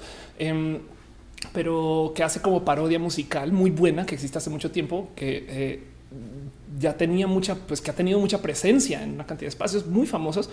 Eh, fue implicado el, señor bajista eh, de Botella Jerez en una de estas denuncias del Me Too. Y el cuento es que dice él que no es verídica. Y del otro lado, em, quien recibió la denuncia fue una cuenta tuitera que es Me Too Músicos de México y no le dio perdón porque además justo resulta que eh, eh, Armando Vega Gil comenzó a amenazar de me va a quitar la vida. Y entonces, desafortunadamente, para cómo se llevó la cuenta de MeToo Músicos, le dijeron, ¿sabes qué? Perdón, pero pues eso ni al caso. Eh, voy a buscar un poquito un tweet que, le di, le di retweet a esto hoy. Entonces el cuento es que salta un poquito el, pues qué responsabilidad podría tener alguien que esté llevando estas cuentas y qué significa, ¿no? Eh, no más por, a ver, a ver, ¿dónde están? ¿Dónde estás? Eh, no más, aquí está, ok está justo. Que conste que me había prometido que lo iba a hablar hoy y no lo puse en la escaleta, pero está. Una de las cosas que decía la cuenta de Twitter es ocurren 17 casos de suicidio reales eh, cada día, no jugar con eso para salvarte de una demanda por pederasta es, o sea, y querer limpiar tu imagen de no sé qué lo habla. Estos tweets ya fueron borrados, pero, pero no más para que vean un poquito de cómo también respondió esta gente. Y es que hay que entender que quien lleva estas cuentas suelen ser personas, mujeres, esperaría, eh, quienes vienen desde este activismo furioso que están un poquito ya cansadas con el sistema y que de repente saltan con este tipo de acusaciones. Entonces, también eh, no quiero justificar ese tipo de acciones. Me parece sumamente agresivo que una persona que está hablando del suicidio eh, se le dé este trato. Y entonces, ahorita y para lo que les voy a decir ahorita, solamente quiero que sepan que yo digo esto desde mi sentir como una persona que ha pasado por dos intentos de suicidio y que los ha sobrevivido. Ok. No lo digo conociendo con, fe de, realidad eh, Armando Vega Gil. De hecho, a duras penas conocí Botellita de Jerez eh, y, ni hablar de que no sé absolutamente quién lleva la cuenta. Pero pues bueno, si bien Armando em, lleva eh, a Twitter y al movimiento público a hablar de MeToo músicos mexicanos y deja una carta de suicidio donde culpa explícitamente a MeToo músicos mexicanos y, mírenme un poquito al corazón cuando yo digo esto. Yo creo que no fue exactamente la denuncia de MeToo músicos mexicanos la que lo llevó al suicidio. ¿Hace sentido? Eh, si bien yo estoy hablando enfrente de una evidencia donde él mismo está diciendo que fue por eso, pero el cuento es que más bien esto fue la gota que rebasó la copa. Saben este tipo de cosas para una persona que tiene la capacidad de pasar por un acto exitoso de suicidio. Em, no se dio por accidente, saben? O sea, no, no, crean que él de repente cuando vio el tweet dijo, claro, ahora sí. Más bien esto lo llevó al final, él lo culpó de acá, dejó la conferencia pública acerca de si Me debería ser válido o no y se fue. Y el cuento aquí es que desafortunadamente eh, martiriza un poco la situación y le da a todos los detractores del Me un motivo por el cual Me no debería de existir. Y eso es sumamente peligroso y es una lástima. Pero el otro lado em, lo hace con, fe de si le damos la razón a que si era, si era inocente, entonces lo hace con, con fe de venganza. Em, y si no era inocente, lo hace con fe de culero. Pero el punto es que yo creo desde el fondo de mi corazón que él igual eh, traía este tema ya bastante enredado. No necesariamente quiero decir que a lo mejor le, hubieran dado el cambio incorrecto en el Oxxo y se suicida. No, pero el cuento es que es muy probable que haya sido una serie de conjuntos y factores de su vida que no se están dialogando ahorita. Como lo ve la gente es casi casi que lo incluyeron en este desmadre y el güey por eso ya fue lo único que necesitaba para suicidarse. Más bien nos encontramos a un artista que está pasando por una serie de complicaciones de las cuales seguramente no se hablan porque no tenemos una cultura de hablar de la salud mental. Y ahora resulta que solo por esto. Y entonces saben que, creen que solo por esto se debería de acabar el Me Too. Desafortunadamente no hay cómo eliminar el Me Too si no tenemos más herramientas para lidiar con todo esto que está pasando desde el acoso. Me explico. Me Too ahora se vuelve una herramienta sucia, una herramienta que tiene complicaciones y que tenemos que entender que no necesariamente todos los acosos son lo que se dice que son y eso hay que lidiarlo. Pero de todos modos, y voy a volver a lo que dije cuando comencé toda la sección, hay que errar del lado de la víctima. Me explico. Si vamos a errar y si vamos a meter las patas, que sea creyéndole a las chicas por default y luego vemos dónde caen las piezas, porque lo que teníamos antes claramente no ha funcionado y por eso tenemos Me Too. Dice Dale Caro, el hecho que mucha gente, que mucha gente salió a hacer mofa de un suicidio dejó ver que hay personas miserables. Sí, ¿eh? porque además hay que entender que si tomamos en cuenta todo esto que les dije de las redes sociales, hay mucha gente que está haciendo mofa del suicidio, no porque realmente se quiera mofar del suicidio, sino es porque le va a conseguir retweets. Saben, es como que eso es lo más triste de todo, que hay gente que está haciendo este tipo de cosas solo porque, porque así son las redes sociales. Güey. Dice Raúl Fuentes, cuando una persona se suicida no está en sus cinco sentidos y por supuesto no está al 100% de su salud emocional. Si bien lo del Me pudo haberlo deprimido, sin duda no fue la única razón. Gracias por decirlo, Raúl. Y, me consta, Raúl, Raúl, de paso que eh, hay gente en tu familia que también ha estado cerca del tema de suicidio, entonces que agradezco mucho que lo comentes. Isaac dice como tal, el tweet no tuvo la culpa, sino que eh, se ve que ya tenía problemas eh, y pues bueno, el tweet fue el último empujón Puede ser. Si Jan dice un suicidio, no es espontáneo, desgraciadamente se va planeando desde hace mucho tiempo. La denuncia solo fue el pretexto. Anda. Y miren, el problema aquí es también no, hay que, no, quiero deslegitimizar un poco toda la posición de este, eh, saben, del señor Vega Gil, pero, pero hay que tener, hay que tener en claro que eh, no es tan básico como lo dicen las personas que están en contra del mito. Entonces yo más bien haría la pregunta, ¿por qué hay tanta gente que está en contra del Me Too? ¿Saben? Em, como que también eh, es, así de complejo lidiar con ese tipo de acusaciones o, del otro lado, y, lo dejo ahí en la mesa, el que nada debe, pues nada teme, me explico. Y entonces, ¿por qué sale tanta gente y siendo este, eh, bien básica también de mi lado es porque salen tantos hombres, pero ¿por qué sale tanta gente justo a decir un oigan, eh, esto no se debería hacer. ¿eh? Yo, creo que ahí es donde se le veo mucho valor a que el mito esté sucediendo, en que la gente le cala. Y si le cala es porque dice Monserrat Morato, es que se asume culpa de la denuncia anónima. Em, no sé si decirlo así, pero el punto es que eh, por lo menos, por lo menos es mejor, es mejor incentivar a que se, a que se denuncie más, pase lo que pase, no? Y eso es ahorita, porque es que todo el movimiento del Me Too en particular y sobre todo como se está llevando ahorita Me Too México, que se volvió súper, súper, súper, súper mediático, le rasca algo que yo creo que es muy importante de platicar. Entonces, no más para repasar y para cerrar el tema con esto último que les quiero mostrar, que es algo además, es amplio, es largo, entonces no se preocupen, que llevamos una hora hablando de Me Too, pero Me Too es una herramienta útil y práctica y que tenemos que cuidar porque no la habíamos tenido antes, ¿ok? Me Too es súper importante que exista. Me Too es además este, algo que, yo creo que desafortunadamente no tuvimos antes y hasta ahora está pasando y le está dando poder a algunas personas que genera además en su existencia que exista comunidad, que muchas mujeres de repente digan, ok, no soy la única y que muchos hombres también digan, güey, eso está pasando aquí y que tiene consecuencias reales en algunos casos. Hace nada vi el cuento de, no sé si es el director de Lienzo, que es una empresa que crea videojuegos que hizo Mulaka Em, que creo que no sé si perdieron a sus inversionistas, pero por lo menos definitivamente porque uno de sus directivos estuvo implicado en un Me tuvo repercusiones. El tema aquí es esas repercusiones del otro lado también evidentemente deberían de estar tan sujetas a la misma investigación de lo que se pone en público.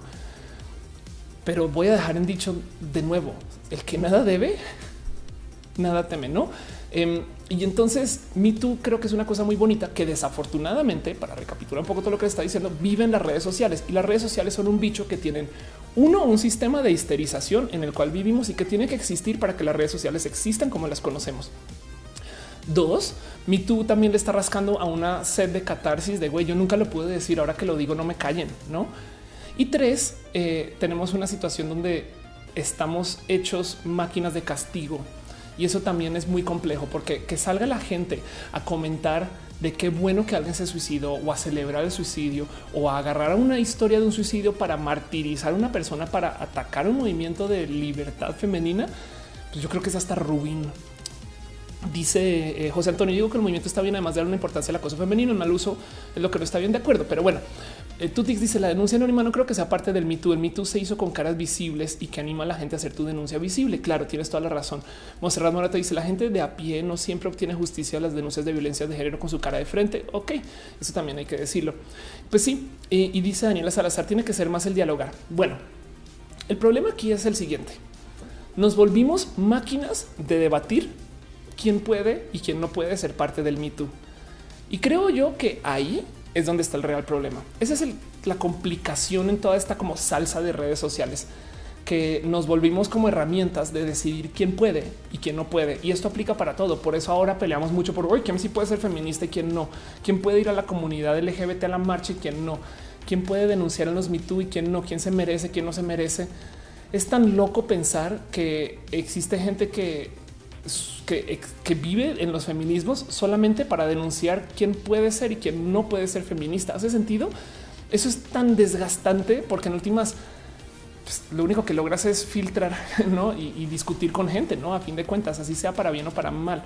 Em, y el cuento lo digo porque Me Too, miren, de nuevo, Me Too es lo que tenemos, pero, pero no debería de ser lo único que tenemos. Yo justo estaba diciendo hoy en redes sociales que si bien, eh, o sea, existe el movimiento, em, no nos debería de constatar a nosotros todo lo que está pasando con Me Too, ¿saben? O sea, lo ideal no es que tengamos un sistema de mito espectacular. Y lo digo porque me han escrito muchas personas diciendo, oye, si hacemos un website donde la gente pueda registrar anónimamente, oye, y si eh, hacemos una empresa que se dedique a verificar todos los mito, oye, y si hacemos, si es de, güey, un momento, un momento.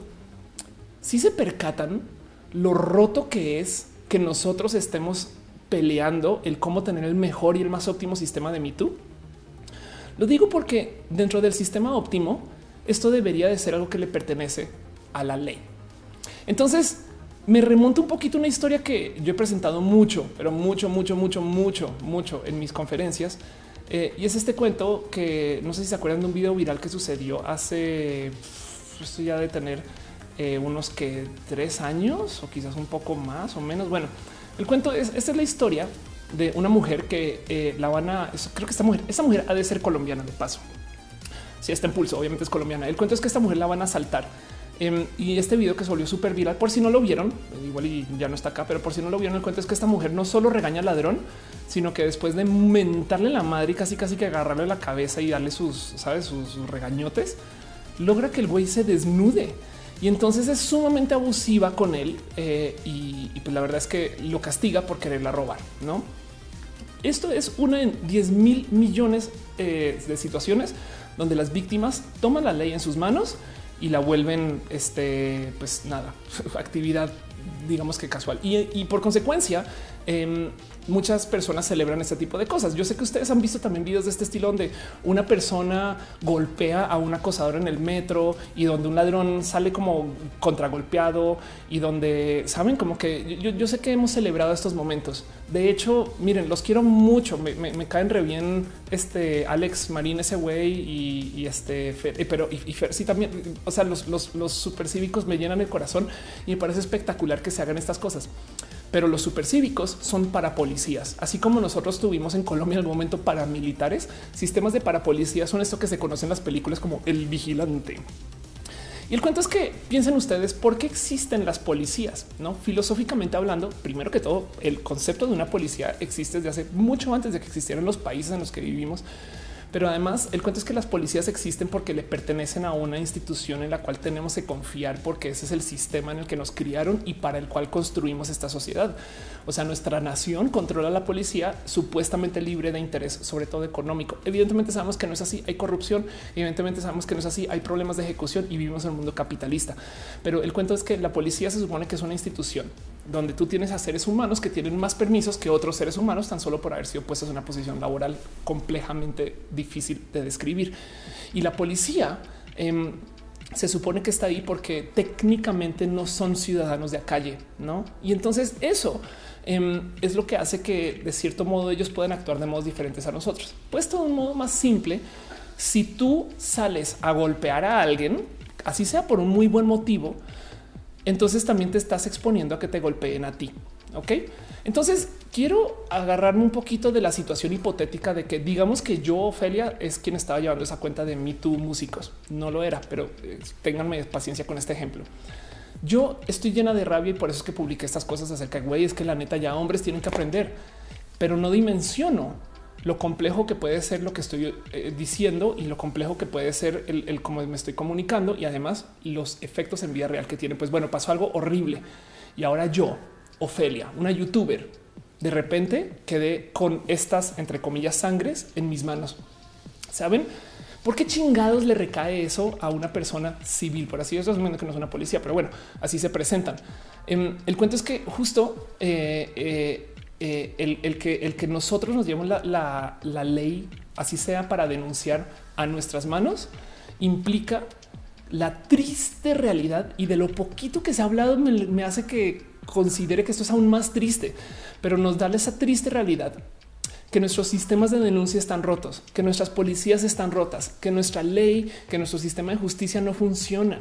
Es que ¿por qué chingados no hay cuentas de Twitter de policía, de apoyo civil, de gobierno, entrándole al mito diciendo vamos a investigar, vamos a ver, vamos a entender, vamos, ¿saben por qué chingados todo esto se vuelve una discusión entre nosotros de el cómo es que nosotros es quien tenemos que diseñar el sistema de denuncias? Las denuncias, la policía, la justicia no pueden ser privadas. Em, porque, porque si de por sí ya están sujetas a una cantidad de problemas desde lo filosófico cuando están en el sistema de Estado, es aún más difícil cuando existen eh, en, el, sistema privado. Hace sentido porque lo más complejo de todo es que quien administra esto desde lo privado, que en este caso es una voluntaria llevando una cuenta de Twitter, se echa encima la responsabilidad de todas las denuncias. Justo discutía con Tony, Fire Tony, quien este es otro amigo que está en el mundo de los desarrollos de, videojuegos. Discutí, es un decir, nos pasamos dos tweets donde él decía: A mí se me ocurrió hacer un website donde podemos hacer denuncias chidas, anónimas. Y yo le dije, güey, tú no quieres ser la persona que tiene esa información. Eh, Julian Assange eh, creó Wikileaks y el cuento es que la historia de Wikileaks es larguísima pero además él se llevó toda la responsabilidad de las cosas que se reportan ahí. es como te vuelves un medio, me explico. Entonces, em, e, e, e, el caso es que cuando tú tienes esta información, este poder, esta capacidad de deshacer personas, estados, en el caso de Julian, cuando tienes esta como información que te la entregan otras personas, tú te vuelves muy poderosa para un camino y luego tienes, como ya lo sabemos desde los cómics, con una con un gran poder una gran responsabilidad. Es una responsabilidad que me cae, no le compete a una persona que no venga desde el sistema de la ley y la justicia. Entonces, el ejemplo que yo uso en mis conferencias es que eh, para volver a, la, historia de esta, de esta mujer, es que esta nota se volvió súper viral en su momento y la celebramos. Yo también. La verdad es que me parece espectacular que una mujer desde su actitud logre voltearle la arepa, perdón, es una expresión colombiana, a un ladrón y luego tratarlo mal y hacer que se desnude. Es de no manches, que huevos los de esta vieja y cómo le hace. Dice acá, asimismo la mujer le dice que se arrodille y le pida perdón mientras solicita a uno de los curiosos que le pase la navaja porque no sabe con qué joyitas se estrelló esta gonorrea. Entonces, pues sí, esto pasó, pero el cuento es lo siguiente. Lo que me salta de todo esto es que en su momento esto se publicó en el subreddit de Colombia y el primer comentario no saben. Miren, yo no sé quién chingados es JKEOS 8, pero lo amo y lo he usado tanto en mis conferencias que a esta altura yo creo que ya le habría mandado un regalo. Pero quiero que vean esta joya de comentario que deja este güey. Él dice: No quiero entrar a justificar el actuar de ambas partes, ni del ladrón ni de la mujer. Acuérdense que está comentando sobre este video. Ok, entonces es muy berraco que esto para mexicanos, eso quiere decir es muy complejo es muy berraco que a uno le roben las cosas que tanto esfuerzo le cuestan a uno obtener. O sea, él empatiza con la mujer y dice, sí, pues claro, está muy roto que te roben las cosas. Pero luego dice, más allá de eso, este video, y fíjense que es cuando todos estamos celebrando la mujer que sí, a huevo, a huevo, justicia, la mujer desnudó al vato, al ladrón y se impuso, dice, este video debería ser una alarma a las autoridades y a nuestros gobiernos. Madre mía, JK, ¿qué haces en la vida? Dice, esto no es sano para una democracia porque llegará el momento en el que esto explotará y volveremos al estilo del viejo oeste, donde la cada quien toma la, justicia a sus propias manos. Por eso existen instituciones y justo dice por ello las instituciones, la policía, el sistema judicial, eh, la policía cibernética, no sé, el gobierno deben de ver con lupa esto y generar mecanismos que refortifiquen la seguridad en la nación y que proporcionen oportunidades para que sus habitantes tengan capacidad adquisitiva. Madre de Dios, qué pinche comentariazo. O sea, yo cervezas para este personaje por lo menos, porque el punto es ese. Cuando pasan cosas así, ¿por qué chingados estamos debatiendo entre nosotros quién puede decir mi tú, quién no puede o las consecuencias? ¿Por qué chingados estamos saltando a culpar a personas y en ningún momento tenemos la discusión que tenemos que tener y es porque chingados estamos teniendo un me del total? güey. Tenemos que hablar más acerca de cómo nuestras instituciones o las fortalecemos o las declaramos fallidas. Hace sentido, pero declararlas fallidas implica que nosotros tenemos que tomar la ley y la justicia en nuestras propias manos. Y el problema ahí es que, de nuevo, si tú saltas a defender a una persona en la calle que lo están robando, tú te expones a que te roben a ti también o a que te violenten a ti también. Hace sentido. Una de las cosas que me dijo en su momento eh, la güera Curi, que no sé si lo ubican, güera este, es una influencer. Eh, a ver si creo que está aquí como ah, busca la güera que no es güera Curi. Em, aquí está, pero es que es Güera Curi. Güera es una influencer que está en el mundo del mundo atlético eh, mexicano, porque viene del fútbol. Y me acuerdo que tuve una plática con ella donde yo le decía, es que a veces llega tanta gente conmigo y ojo, no es queja, pero pues le decía, ya llega tanta gente conmigo que necesita ayuda y apoyo que yo no sé bien cómo llevarlo. Es una realidad. A mí me escribe mucha gente diciendo, oye, ¿qué hago con esto, aquello y demás? Y la verdad es que me encanta darles una mano con todo, pero hay muchas cosas que digo, esto no es para mí. Hay unas situaciones que son realmente sucias y feas, saben que son complejas y que son muy difíciles, tipo no sé, es que mi padre le pega a mi madre y entonces yo estoy saliendo del closet y que hago yo soy güey, espera, ¿y cuántos años tienes? 14 y es de puta. Dije, ¿qué hago, güey? No? Em, y lo discutía con Güera Curi y Güera me decía, porque tienes que presentarle toda esa energía a ellos y a ellas sin que además te vean fallar. Yo la verdad es que soy un poquito más humana que eso y trato de desconectarme un poquito de la situación en que sí trato de dar la mano donde pueda y escucho a todos y a todas cuando puedo y, me trato sobre todo de, de, poner una situación de trato más bien de encaminar a personas. Pero no se me olvida ese cuento de, cómo cuando tú eres esta persona que recibe los comentarios, cuando tú eres la community manager de Me Too Músicos, pues la verdad es que sí tienes que responsabilizarte por todo lo que te están dando. Esa información es muy valiosa y muy poderosa. Y el problema aquí es que llega un momento donde te percatas que no debería ser una responsabilidad de una persona civil. ¿Hace sentido? Y eso es lo que más me salta del Me Too, que exista tan pinches poquita contabilidad por parte de gobierno y presencia y que la gente esté discutiendo entre ellos acerca del Me Too y que no se esté discutiendo acerca de nuestra civilidad con el sistema y las instituciones que tenemos. Para dejarlo en dicho y cerrar el tema con esto, y ahorita leo sus comentarios y lo que me está poniendo en el chat porque veo un chingo de cosas, ya, ya me asomo. Em, yo quisiera recordarles que en México tenemos un sistema donde los vagones en el sistema de transporte público están divididos donde hay un vagón especial de mujeres, no por género, porque no existe vagón de hombres, sino es el vagón de todos y hay uno de mujeres. Esto de entrada es súper complejo de manejar porque es súper revictimizante. E-, es, el equivalente a tener un parque con perros bravos y hacer una sección de humanos porque hay perros bravos por ahí. Y en vez de sacar a los perros del parque, más bien hicimos, sacamos a las personas que tienen complicaciones con los perros y es un poquito tonto. Pero el motivo por el cual tenemos el vagón de mujeres en realidad es porque el gobierno implícitamente guiño guiño nos está confesando que ellos solo tienen la capacidad de proteger a un vagón de todo el pinche sistema. Y eso, porque pasan tantas cosas en el vagón de mujeres que dices, pues parecería que no. ¿eh? Entonces, el cuento es que ellos están diciendo, tenemos un problema de seguridad muy cabrón. Tenemos que arreglar nuestros sistemas de seguridad. No lo estamos haciendo, pero saben que por lo menos las que tienen más problemas, pongámoslas aquí. Eso es lo mismo que, sucede dentro de todo el sistema em, de quejas, no? Y, el cuento aquí es que eso es algo que deberíamos de estar platicando. Debemos estar platicando porque, porque chingados tenemos que tener un vagón de mujeres, la neta, porque lo vemos como un positivo, saben? Pero es porque ya asumimos que la gente es violenta y que no va a haber control sobre eso. Y eso yo creo que es roto roto. Esto está muy dañado y ese es el verdadero problema que no estamos platicando con nuestras instituciones para repararlo. Yo no sé cuál es la solución. Me estoy parando aquí solamente a dar una cátedra acerca del tema, pero lo que sí quiero decir es uno, Me Too es necesario, es sucio y además encima de eso es súper impreciso, pero la neta neta Me Too no nos debería pertenecer, pero nuestro gobierno está tan roto que asumimos que lo más chido es que lo lleve una chica chida de la condesa o bueno, me inventé eso, pero que lo lleve una chica feminista chingona, este, porque ella a ella sí le creemos. Y yo creo que eso es lo que les quería presentar a ustedes. Pero bueno, leo sus comentarios un poquito. Cuéntenme ustedes qué opinan de todo eso.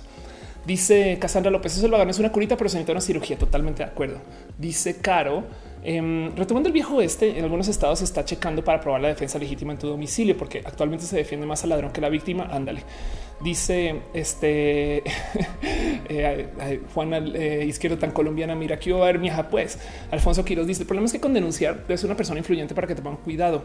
Em, como cuando le roban la bicicleta a Carlos Vives, Carlos Vives. Bueno, te digo algo, Alfonso. A mí tú, yo creo que comprobó que no siempre. ¿eh?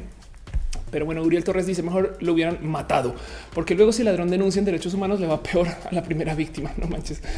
Este dice Iván eh, Off me hizo analizar algo que bueno, gracias. Por eso hago este show. Dice Meridian. Yo pienso que lo óptimo sería tú como civil crear dicho sitio y que las denuncias lleguen o se sincronicen en la página oficial del gobierno. De esta forma aportas tú tu grano de arena, no te lleva la carga de estas denuncias. Podría ser, no, no sé si eso sea tema, pero bueno, sí, pero bueno, igual de todos modos, sí. El punto es que toca maximizar la cantidad de denuncias. Saben, para bien y para mal, es mejor tener más denuncias que menos, así algunas sean falsas y luego, luego ver qué hacemos con eso. Hace sentido. Daniel Tamirano dice la Universidad Autónoma de Nuevo León acaba de dar un comunicado sobre eh, Me Too de Nuevo León. Ándale. Eh, ya no lo puedo abrir acá, pero, pero bueno, igual voy a, voy a darle clicar que dice el comunicado nomás. El comunicado la eh, dice ante las denuncias sobre el presupuesto. Ok, publicar un, un, largorote, pero bueno, sí, ok, va chido. Em, sí, la respuesta es sí. Em, dice Andy Bowie el por qué chingados las instituciones no se hacen cargo eh, por Merlín y te va a escucharte para cambiar la rabia por gracias. Ok. Eh, Cassandra López dice no sé exactamente qué acciones, pero el gobernador de Jalisco sí salió a conferencia de prensa a hablar acerca del Me. Qué bueno. Les digo algo. Yo soy fan de Jalisco por un motivo, pero pues ojalá sirva para algo. Tutix dice hay un catastro de personas que se han rehabilitado. Hablo de abusadores y acosadores. Em, de hecho, no me acuerdo dónde alguien me decía que no hay tal cosa como una lista, como esta lista de depredadores. Em, sería muy poderoso que alguien recopilara todas las denuncias que se han hecho por las varias cuentas de MeToo y tuviera una lista, ojalá pública, de estas personas. Este, pero de nuevo, es que ya ven cómo lo que estamos discutiendo es en, cómo solucionar el problema de nuestro lado y es de no, sería muy chido que lográramos que el gobierno se adueñara de esto y, y arregláramos el gobierno, pero estoy siendo súper, súper, este, eh, estoy viendo la vida con lentes de ojos eh, color rosa. Dice Tremor, te doy la razón que me llama la atención que quienes llevan las cuentas de MeToo no hayan checado los efectos en otros países. Em, en Estados Unidos ya hubo hace tiempo un caso de un adolescente que fue señalado y debido a la reacción en su escuela terminó suicidándose la chica días antes. Sí, pero mira, de nuevo, de nuevo, el cuento ahí es no es culpa de quien lleva la cuenta. Saben? Es que es que no podemos caer en eso. Eh, y lo digo porque quien se quitó la vida no fue, eh, o sea, fue un suicidio, ¿no? Y es mucho más multifactorial que solamente ese comentario. Pero bueno, es que es que es muy complejo asumir de alguien que no conozco y, no entender, pero sí, sí puedo decir que eh, con fe de experiencia, los suicidios no se dan por un tema, uno, no se dan por eso. Yo estoy hablando sin conocer. Entonces igual y alguien me corregiré después. Dicen a niveles. Buenas, buenas, ya los extrañaba. Qué bonito verte, Nani. Dice Moglican, pero el gobierno no puede ni administrar bien el portal del INAI. Sí, totalmente de acuerdo. Ya sé, es que la labor es titánica, es complejo. Pero, pero, pero lo que quería decir hoy es no puede ser que MeToo se volvió otra vez esa famosa discusión de quién sí puede y quién no puede. Eso tiene un nombre en inglés, gatekeeping que es básicamente alguien diciendo hoy, pues eso no es un suicidio de verdad. ¿eh? Los suicidios de ahora yo estoy diciendo, yo estoy diciendo gatekeeper de un modo.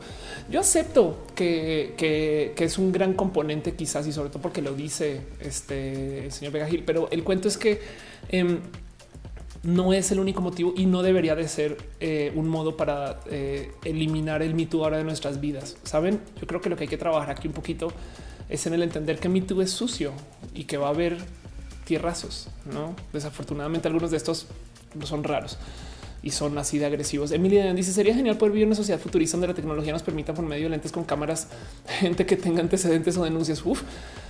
Bueno, hay un dicho, esto es de Star Trek otra vez, pero en el momento en el que tú rindes tu libertad civil por el miedo de una acción agresiva, entonces automáticamente cometes agresiones contra ti misma. Eh, el cuento es este, tener lentes con cámaras que nos vayan prejuzgando antes de que sucedan las cosas también es complejo em, y, va en contra de muchas libertades y, de cierto modo pasa en China. De hecho, en China en particular, ahorita tiene un sistema donde muchas cámaras supervisan a la gente y si la gente no es buena gente, literal, si no ayudas a alguien a cruzar la calle, si no ayudas a, eh, si no levantas basura, ese tipo de cosas, te van quitando puntos de ciudadano. Y ojo que es un software el que, el que vigila esto. Y si te quitas, es más, voy a buscar esto para, para que no, no piensen que los estoy chorando. China eh, Citizen Points. Vamos a ver si este aquí está. Em, entonces, nada más, ah, caray, eh, ah, carajo, vamos a quitar la bloquear acá dos segundos porque necesito la nota. Pero el punto es este: em, tiene un sistema de crédito social Y entonces si no eres buena persona, literal te quitan puntos. Y hay gente que ya va por los miles de personas que ya no puede subirse a un avión o a un camión entre estados y cosas así porque no tienen suficiente crédito, porque no son buenas personas. Perdona, un tren. Eso está muy cabrón, güey. Entonces, eh, solucionar el tema con tecnología deja un problema muy cabrón a la mano. Primero que todo, la ley es una forma de tecnología. Hace sentido el que tengamos leyes escritas. Eh, son primero que todo, todas las, todas las leyes son ideológicas para la gente que dice que las ideologías no deberían de existir. Es de pues perdón, pero pues ni modo, hay que discutir las leyes.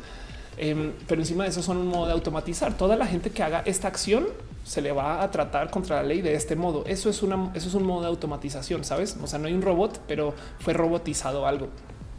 Y dejando eso de lado y guardado en otro lugar, eh, porque ya no son cajones donde guardo las cosas, eh, también tienes que pensar que el mero hecho de que nosotros entonces nos estemos precastigando por algo implica hemos cedido libertades. Y eso es un tema muy pinches complejo. Es una lástima porque entonces los robots de los que dices, Emily, con toda entiendo tu punto. Claro, por yo también haría la vida por tener una sociedad que sea gobernada por robots.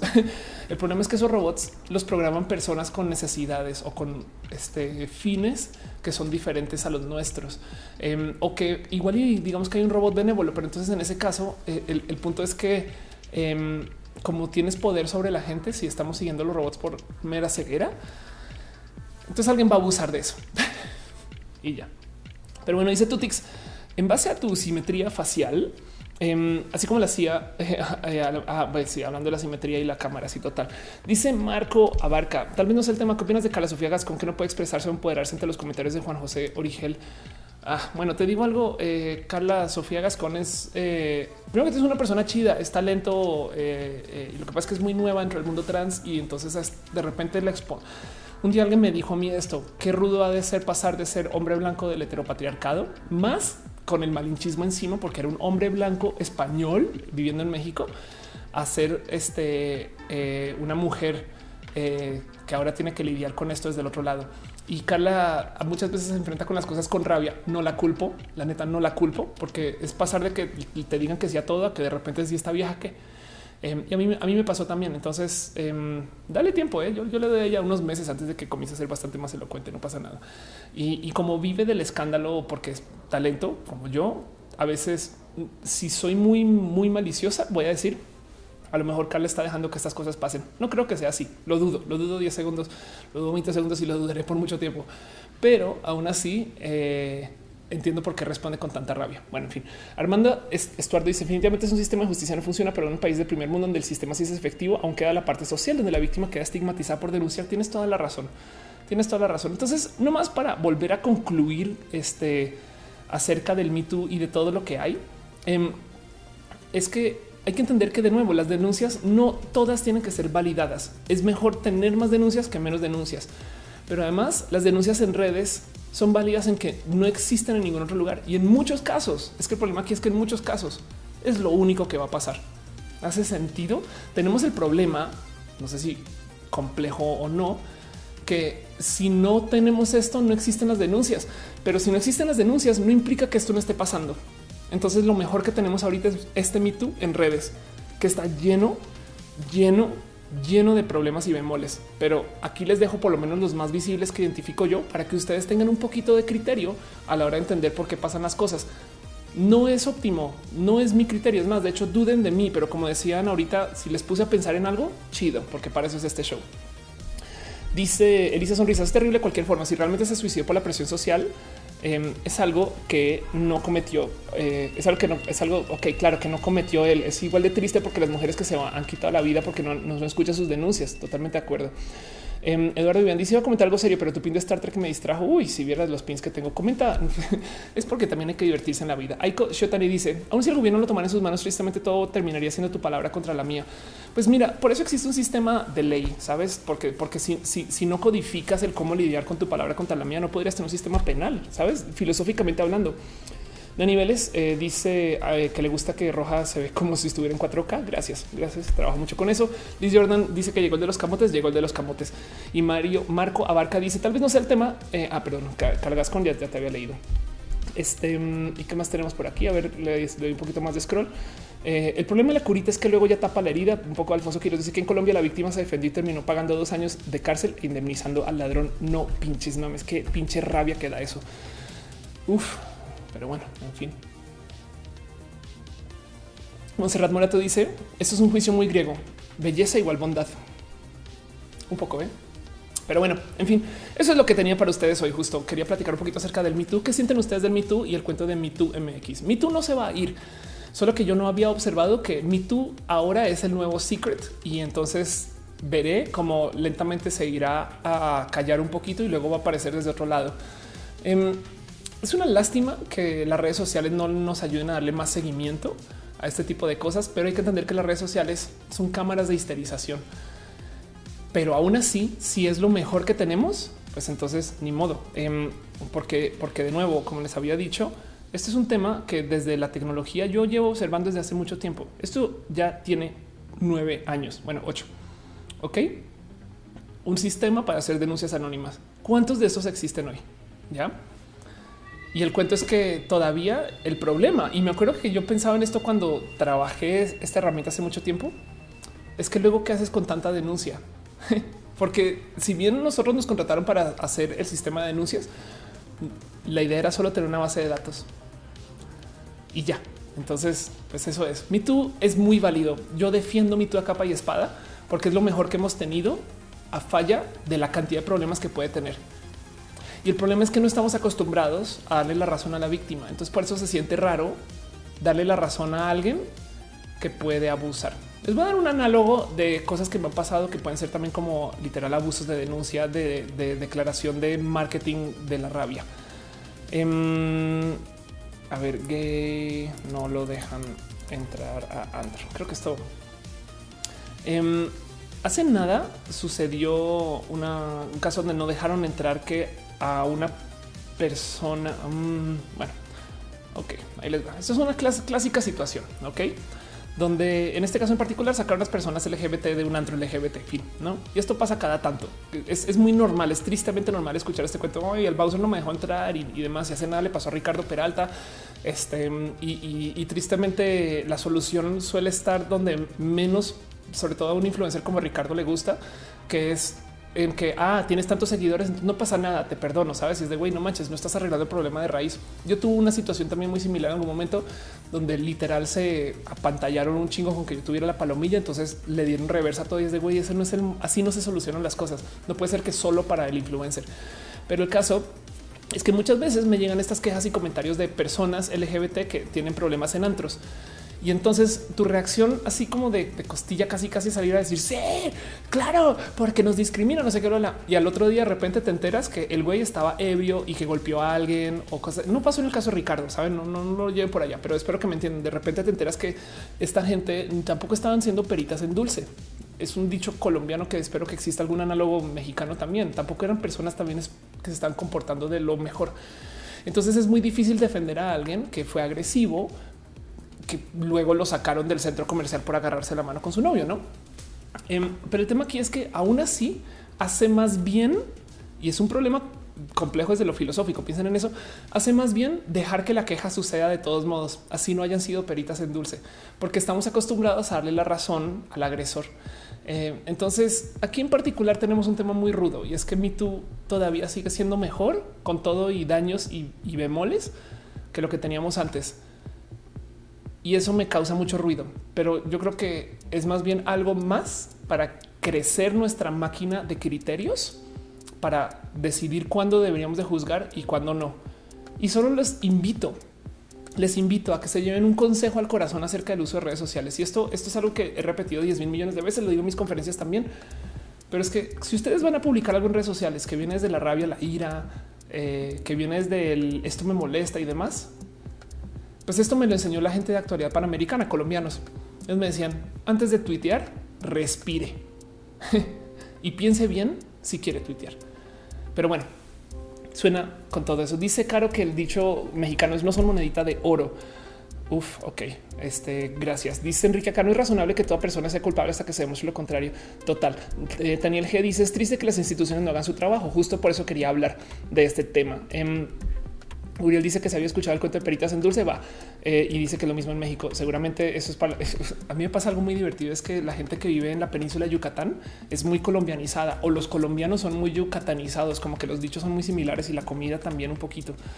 Eh, y, algunas cosas en particular como de su vida. Pero bueno, dice tu Tix, es como ese consejo no llamas a tu ex cuando estás borracha. Cuesta. Total, exacto. Sí. Eh, Enrique Cádiz de las cámaras de esterilización han llevado a inocentes hasta linchamiento. Es que los linchamientos no deberían de, es que no deberíamos de estar linchando gente. Eduardo Ávila dice aún con sus consecuencias negativas, el arma que creamos es la cultura de la denuncia. Sí, Em, y dice Alfonso Quiroz, ¿cómo se aplica mito en Colombia? no sé absolutamente nada de cómo funciona el mito en Colombia, pero te lo súper prometo que hay un mito colombiano y que hay gente, y sobre todo influencers, que están siendo parte de este movimiento y demás.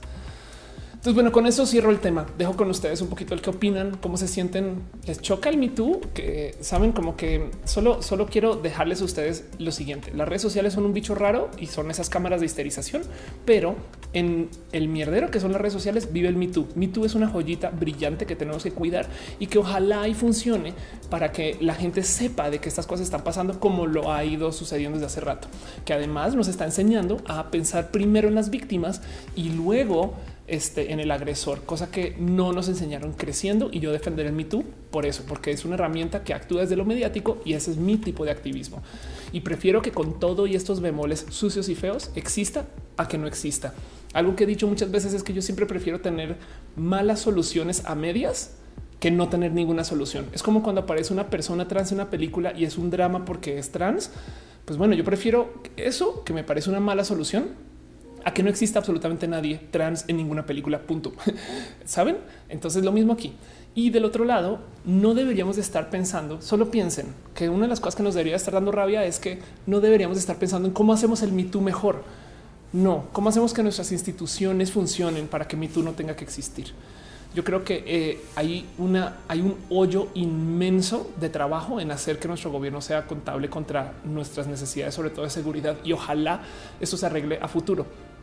Y que no se les olvide que cuando yo digo esto, lo digo uno desde mi privilegio. Es una mujer trans adinerada que vive en la Ciudad de México, en una sección de la ciudad que en últimas, la neta, lo puedo hacer porque he trabajado para esto, pero que de todos modos, evidentemente, me libera de muchas presencias de violencia.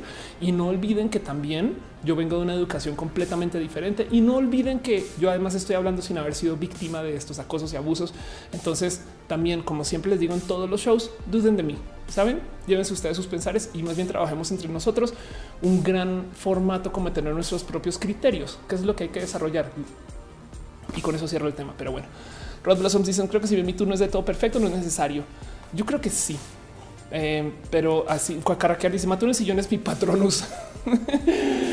Ay, gracias. Un poquito mío también. Eh. Ahí vean al gato.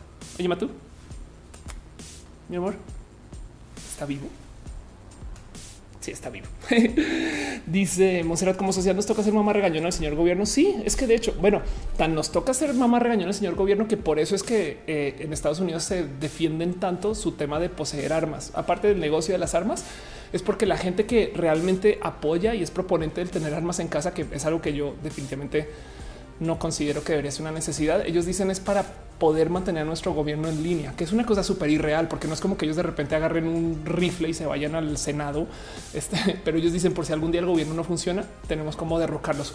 Esa es la supuesta filosofía. Que hay un estando, pero que justo dice que le sorprende que Estados Unidos exista como país, porque es gente que se reunió y dijo vamos a hacer un país. Regla número uno, cualquier persona puede decir lo que quiera Regla número dos, cualquier persona puede tener armas de fuego. y es sorprendente que todavía existan estas. Pero bueno, en fin, justo un poquito por ahí va la cosa. Toca ser mamá regañona, señor gobierno. Sí, por definición, eso es lo que es ser ciudadano y ciudadana. Pero bueno, Santiago Varela dice gran frase eh, de Mineso. Deberíamos decir, ok, Patacoins dice la primera persona en YouTube que dice duden de mí. Pues te digo algo es porque yo dudo de mí también. Pero bueno, así las cosas. Entonces, llévense eso al corazón. Muchas gracias por acompañarnos con el tema de MeToo y vámonos con nuestras otras secciones este eh, vamos a hablar un poquito acerca de eh, ciencia en particular. Y el cuento es este. Em, todavía quedan dos o tres secciones. Voy a repasar rapidito otros dos o tres temas. Y el cuento es que justo em, algo pasó con esta semana eh, donde pues la verdad es que estuve muy desconectada del total de, de, como de mí y de mis entregas y etc. Pero A lo largo de la semana me topé con este hilo en, Reddit. Yo sé que esto va a sonar súper vago, que el que de hecho que les esté levantando el, un hilo de Reddit para una sección entera, pero acompáñenme porque es un hilo sumamente bonito. El cuento es, esto se publicó hace un día, esto está en Ascray, dice, ¿qué hay en el rubro de la ciencia que no sea este, que no reciba tanta exposición? Y las respuestas están espectaculares, espectaculares. Entonces, no más por repasar. Primero que todo, microfragmentación. Quiero como caminarme con ustedes un poquito lo que dice la gente en respuesta a este hilo. Tiene seis horas en este caso, pero bueno, o un día máximo. Dice microfragmentación, que es el cómo como científicos hemos podido crear coral que normalmente toma 25 a 30 años este, y ahora se está haciendo en tan solito tres años. Y esto es súper importante considerando la cantidad de corales que se han desaparecido em, en los últimos este, pues casi que 10 años. Por eso el calentamiento global, el que tengamos la capacidad de crear más coral, me parece por lo menos bonito saber que este tipo de cosas no se van a acabar. Ok. Entrada número dos. Parece que la esquizofrenia puede tener un inicio este, en tus huesos. Entonces resulta que hay un caso de una persona que se curó de la esquizofrenia. Perdón. Em, hay mucho que se está haciendo justo ahorita con este cuento de, sacar eh, bone marrow, em, que es esto como el corazón del, hueso, el centro del hueso, y de ahí entonces eh, usan tus propias células madre y, luego se ha usado como para hacer varios tratamientos. De hecho, sí fue como se curó a la persona que se limpió del VIH, que ahora tiene VIH indetectable. Este em, y el cuento es que no sabía, pero resulta que también por el casi que mismo proceso también curaron a una persona de esquizofrenia. Esto es sumamente importante porque hay que considerar que este tipo de enfermedades son de esas que ya solo se saben o se sabían tratar desde eh, el, te encierras a esta persona y adiós, no? Pero bueno, ahí les dejo. Segunda noticia, tercera noticia, cosas que no ha recibido suficiente eh, disposición. Parece que hay una gran posibilidad de que la gente se cure de la, de la enfermedad celíaca. Ah, si usted sería que usted básicamente quiere decir que no puede procesar levadura eh, y entonces no puedes comer cierto tipo de pan. Entonces hay mucha gente que tiene dieta celíaca o que es alérgica eh, y entonces eh, esto ha llevado a muchos hipsterismos. Hay gente que realmente sí vive así y el cuento es que resulta y parece que esto es algo que se puede ojalá curar. Em, pero bueno, eso está en prueba. ahorita pruebas humanas y eso es todo lo que es. Ok, pero bueno, esta es otra que me divirtió mucho de ver Em, comenzaron a hacer pruebas hace muy poquito con eh, ¿cómo se llama esto? Con injertos de piel, pero son injertos impresos de piel a base de la misma piel del paciente. Entonces, para esta gente que ha sido expuesta a quemaduras, esta gente que ha tenido otro tipo de complicaciones eh, y que eh, básicamente em, ha tenido que lidiar con miren, mi hermana tuvo un accidente en algún momento eh, muy chamaca y entonces le, tuvo una falta de piel en la rodilla y le tuvieron que coser la rodilla y por unos días no la pudo doblar. Entonces le tuvieron que hacer un injerto de piel sacando piel de otro lado. Algo que para algunos sabrán es sumamente común, pero en este caso sucedió. Pues bueno, ahora resulta que tenemos y disponemos de esta capacidad de sacarte de tu propia piel y hacer más de ella y luego dártela y ponértela. Entonces, wow, qué mierdero pero bueno, este dice Emily Dayan, no me sorprendería si ahora salen personas transfóbicas discutiendo diciendo que esa forma pueden curar a las personas LGBT. Pues ándale, diciendo que es así las cosas. Eh, ¿Por qué están hablando del tuétano? Te curan con tu tuétano. ah, gracias, el tuétano. Claro, sí, total. Ahí tienes. Eh, hay cosas también dicen necesitamos educación, que hacemos mientras esa educación de frutos. Pues nada, cuidarnos entre nosotras y nosotras y nosotros y así. Ok. Este mm, sigo. Eh, vamos a seguir leyendo este, este hilo. Voy a levantar dos notitas más y nos vamos a la próxima sección. O cuéntenme ustedes y ya. Pero quería justo em, comentarles un poquito de eso. Entonces aquí te va. Wow, qué locura. Ok, dicen em, este mes, este mes, este mes, unos científicos lograron unir eh, o soldar metal y vidrio. Ok, y entonces ándale, qué locura. Esto qué bonito. No había leído esta nota porque justo cuando, cuando anoté el hilo, pues ya, o sea, es, Reddit. Entonces las notas van cambiando de orden.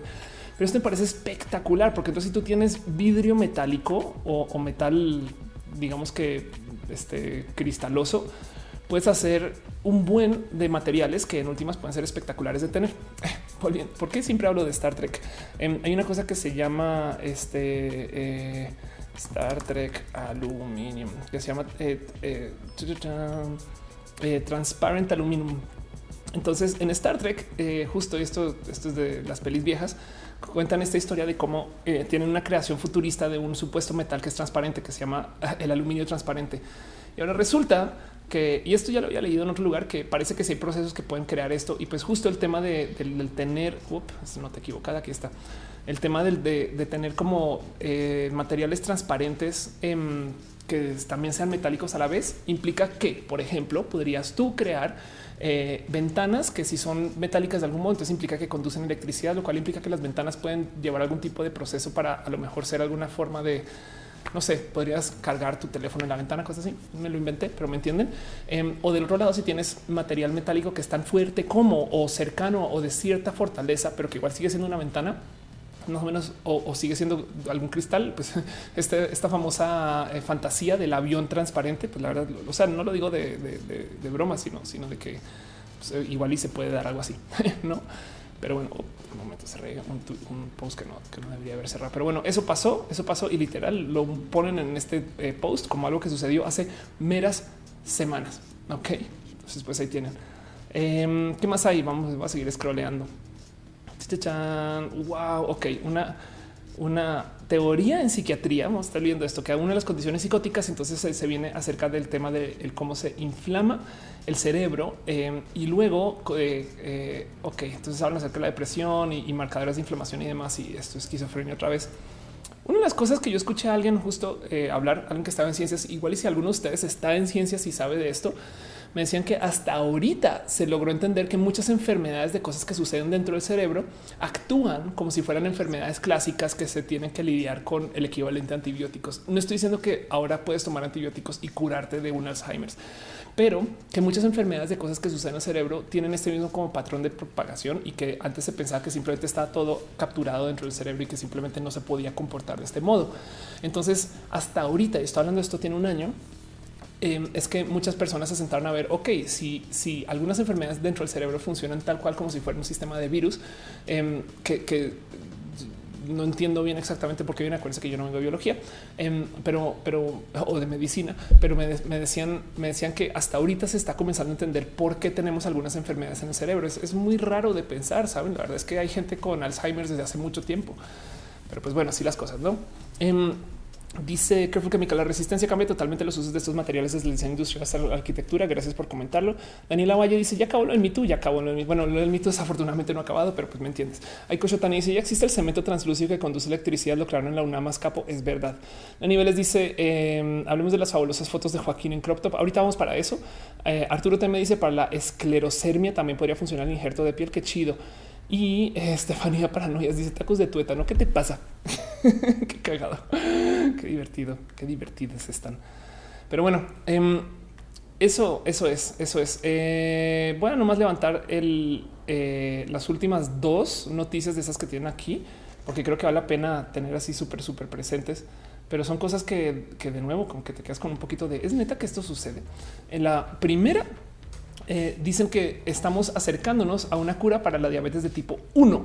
Entonces eh, resulta que yo no sabía que sí había gente que se había curado y que no, que ya necesita insulina, em, pero que el cuento es que están esperando que en seis años o se espera que en seis años eh, la diabetes esté curada. y entonces presentan justo esta nota de, de cómo una persona que recibió trasplante de células, wow, eliminó su diabetes. ¿Cómo viene para el futuro de la medicina? Fíjense que cuando yo estaba estudiando, en Estados Unidos, eh, estaba estudiando física y me acuerdo de hablar con mi director de carrera y decirle qué viene después del estudio. Y fue cuando me dijeron hay una cosa que se llama las maestrías y así de que esto acuérdense que esto es el 2003, 2002. Em, y, yo le pregunté, hay una escena este en cómo se llama Mrs. Robinson. Este hay una escena, eh, perdón, esta peli ahora se me fue en The Graduate. Ok, hay una escena en cómo se llama esto en español. Nerdos, alguien que sepa. Ok, está el graduado. ok, el graduado es una peli em, este, con Dustin Hoffman, muy, muy, muy, muy, muy vieja, muy vieja.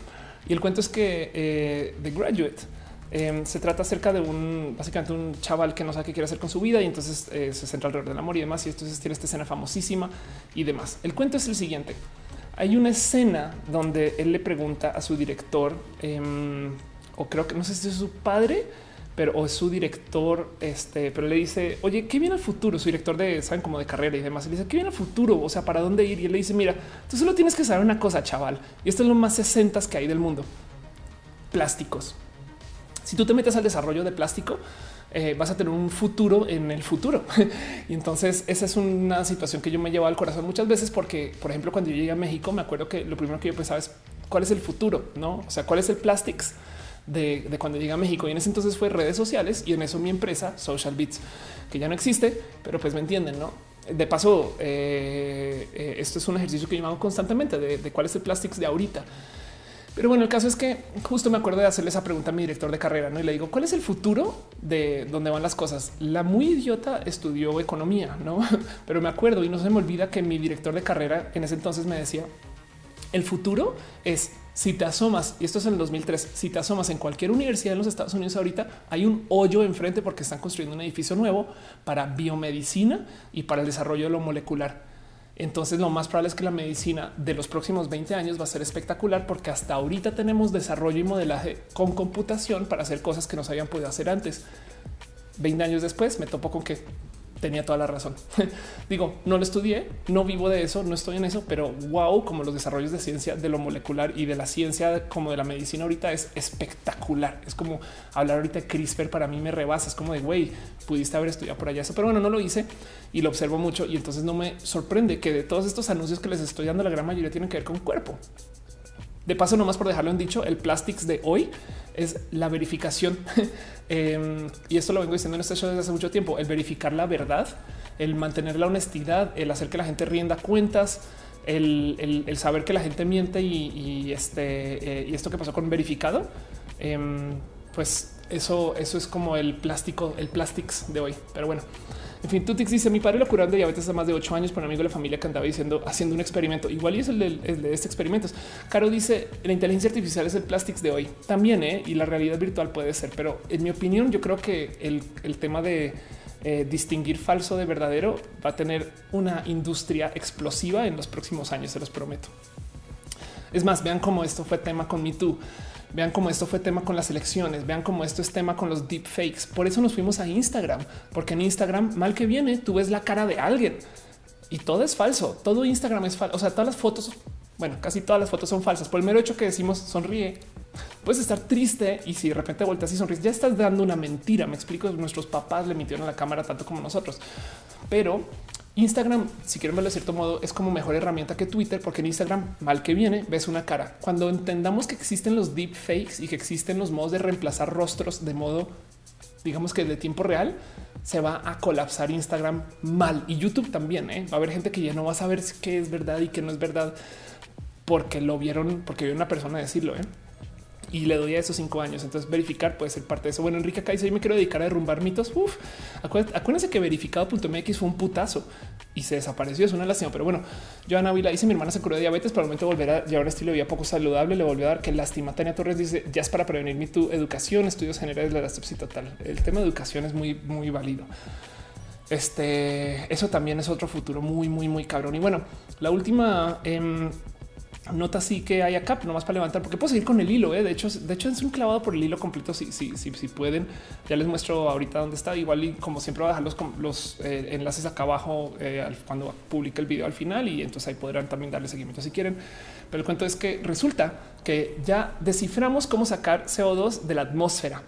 Em, y hasta ahorita, hasta ahorita logramos de encontrar cómo darle un uso a eso. Esto a mí me siempre me siempre me ha sorprendido como científica, siempre me ha dejado como raro el pensar de güey, es neta que estamos tirando CO2 a la atmósfera, así como así cuando realmente ese químico se puede usar para algo, así sea para un proceso industrial. Me explico.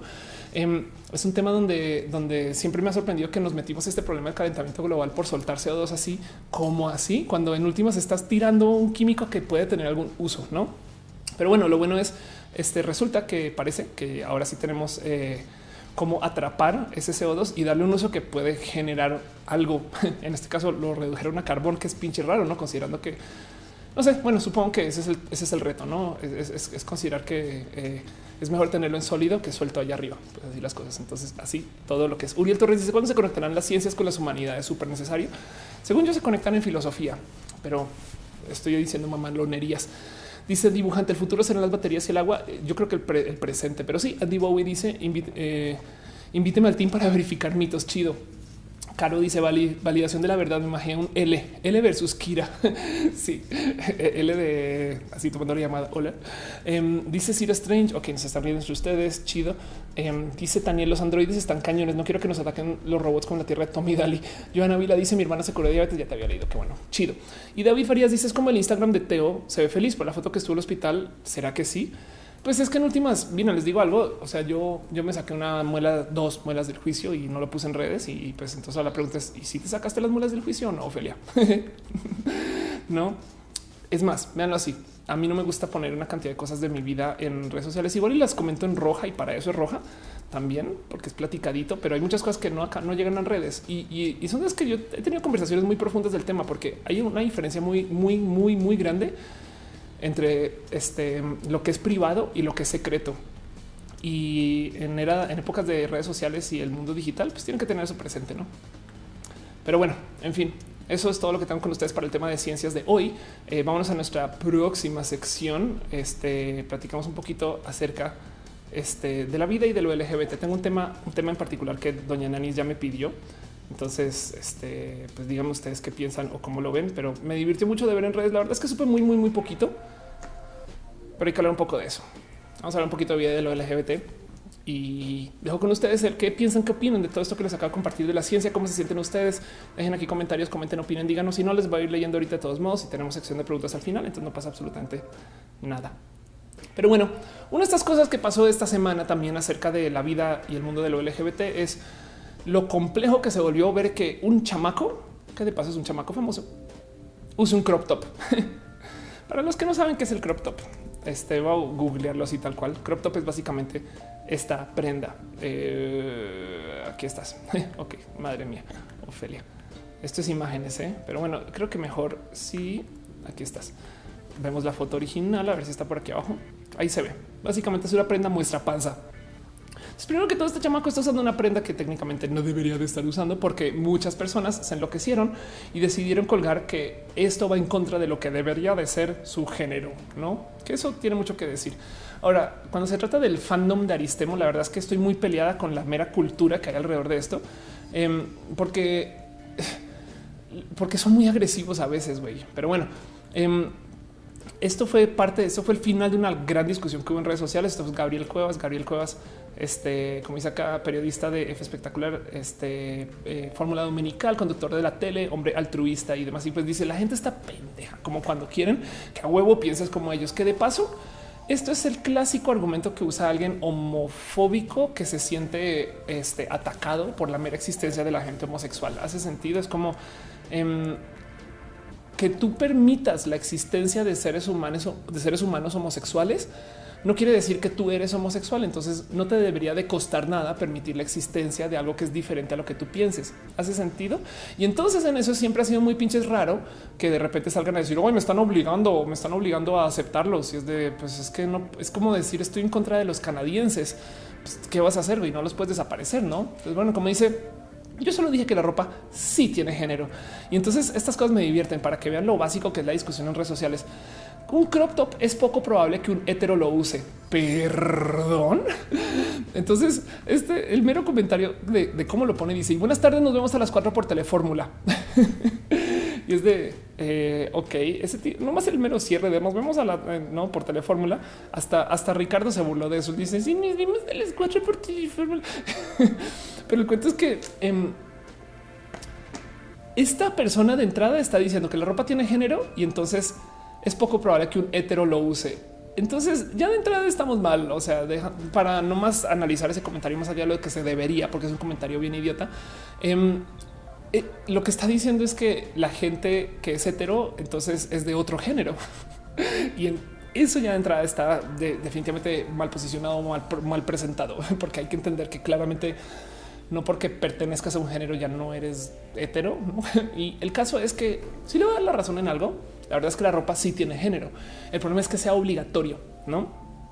Em, el comentario de que la ropa no tiene género es porque si la ropa no te amenaza, o sea, si, si, tú estás perfectamente ok con tener las uñas de otro color y eres un hombre, o si estás perfectamente ok con como mujer traer el cabello corto, pues técnicamente si así te lo identificas, es el respeto que se te debe de dar. Me explico. Si tú traes el cabello corto porque te sientes hombre y quieres que sea cabello de hombre, pues bueno, va tanto como por supuesto que hay mujeres de cabello corto. Ese sentido es como ese cuento de eh, cómo se debería entender los genitales de la gente trans que no se opera los genitales. Alguien como yo, que en mi caso, pues es entender que pues hay mujeres que tienen pene y ya y no pasa absolutamente nada. O sea, hay penes de mujeres. Em, no necesariamente quiere decir que porque yo tenga esos genitales, entonces son de hombres. Y el cuento es que lo mismo con la ropa. Si tú te identificas con esta ropa como una ropa con género, pues sí, entonces este personaje tiene la razón en que la ropa sí puede tener un género. El problema es que sea obligatorio que si tú eres una persona que se le asignó hombre al nacer, entonces ahora tengas que usar solamente cierto tipo de ropa. Eso sí está muy mal. Y cuando tú trasciendes tu identidad y como que aceptas perfectamente que puedes una persona que puede sin problemas usar cualquier tipo de ropa sin importar el género asignado de la ropa, entonces la ropa deja de tener género y entonces en ese caso ambos partes tienen la razón. El problema es que eh, se crea desde como esta cultura que entonces solo los heteros tengan algún modo de vestir, no que es raro de considerar y que sea obligatorio. Entonces, como dice, poco probable. Y el cuento aquí es que em, la, mera discusión de si una persona puede o no usar un crop top, primero que todo me rebasa que lo estemos teniendo, porque además es que de nuevo no puede ser que seamos así de básicos que estamos discutiendo que si un chamaco se puede poner una playera o un crop top hace sentido. Es como que en qué momento llegamos a eso. Y además de por sí me parece espectacular y fantástico. Se ve muy bien. Me rebasa que sean así de buenos los Aristemo para encontrar un escándalo cada semana. Em, entonces pongo muy en duda si todo esto es un escándalo que de nuevo no siempre, y he aprendido esto, no siempre crean los escándalos, pero estas personas que viven en el mundo de lo televisivo, ya que aparece el escándalo, dejan que suceda, ¿no?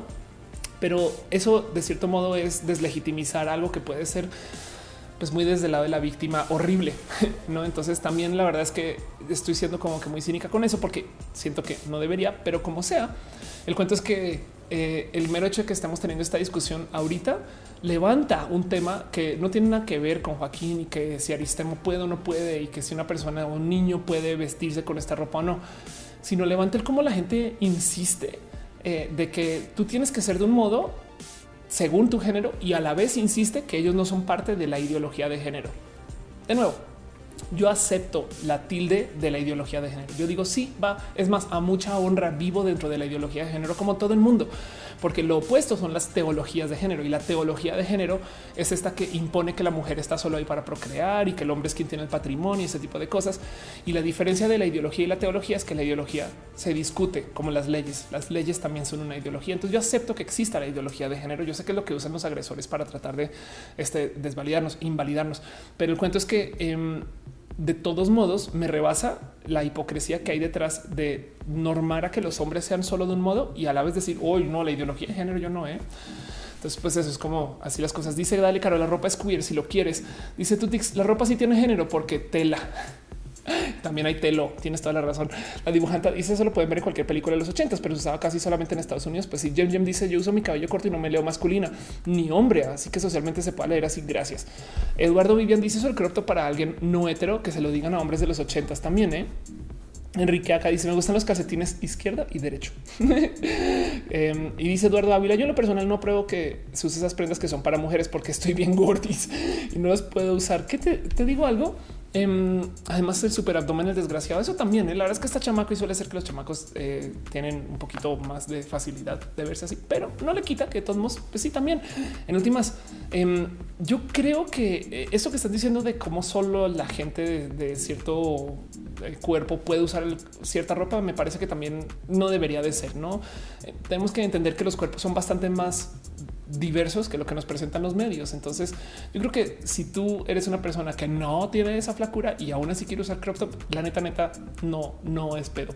no sépanlo, em, porque tenemos que aceptar que los cuerpos son diversos y, hasta maravillarnos con eso.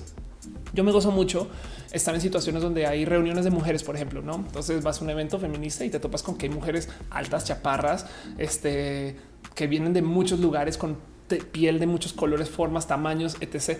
Y me regocijo mucho verlas y pensar increíble que a estas tres personas les digan mujer, saben? Porque, porque la neta son cuerpos muy, muy diferentes. Entonces, eso, eso yo creo que es parte de como el asombro que nos hace un poquito de falta, no? Dice Jem Jem eh, en los 80 sus pantaloncitos cortos que Patacones dice: eh, ¿Qué opinas de Ben Shapiro? ¿Se escucha sus opiniones sobre la gente trans? Trataría por un debate entre ustedes dos.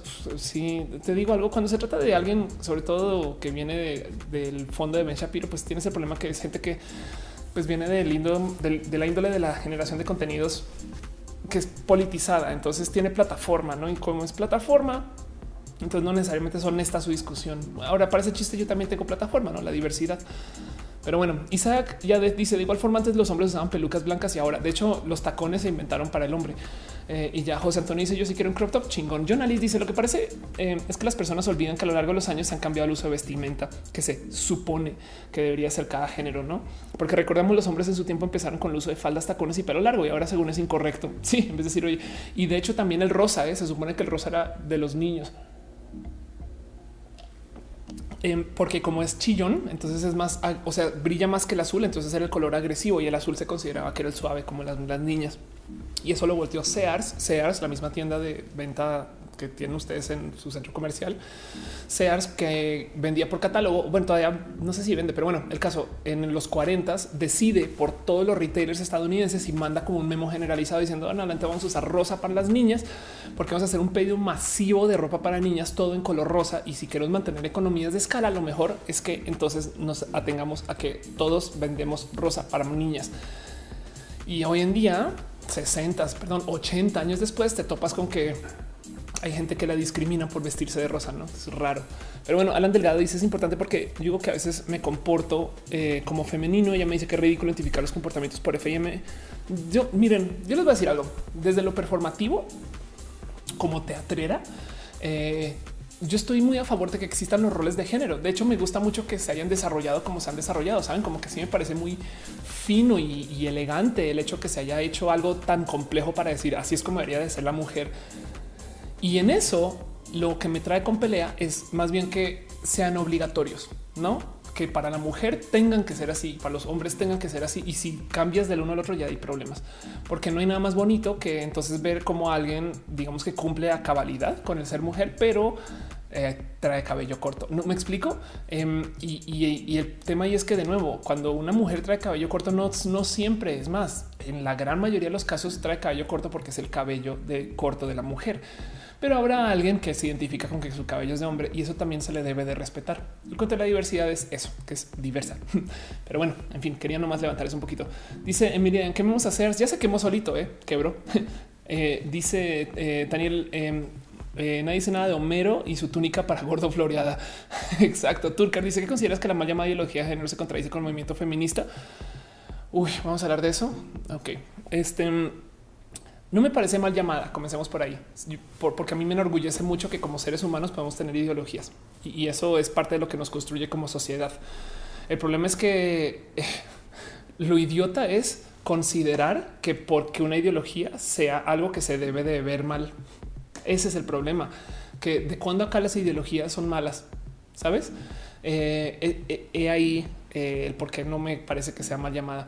¿Y por qué se contradice con el movimiento, feminista? Es porque desde cierto punto de vista, en la ideología de género, tú eres mujer si te sientes mujer, si te identificas mujer. Entonces, esto técnicamente no es una batalla contra el movimiento feminista, porque si tú te identificas mujer, sea como sea que se te haya asignado al nacer y abogas por la mujer, sigues siendo una persona feminista. Más bien, qué lástima que existan personas que insistan, que más bien qué lástima que existan personas que insisten que la mujer es algo atado a su cuerpo, porque eso es justo lo que hacen los misóginos.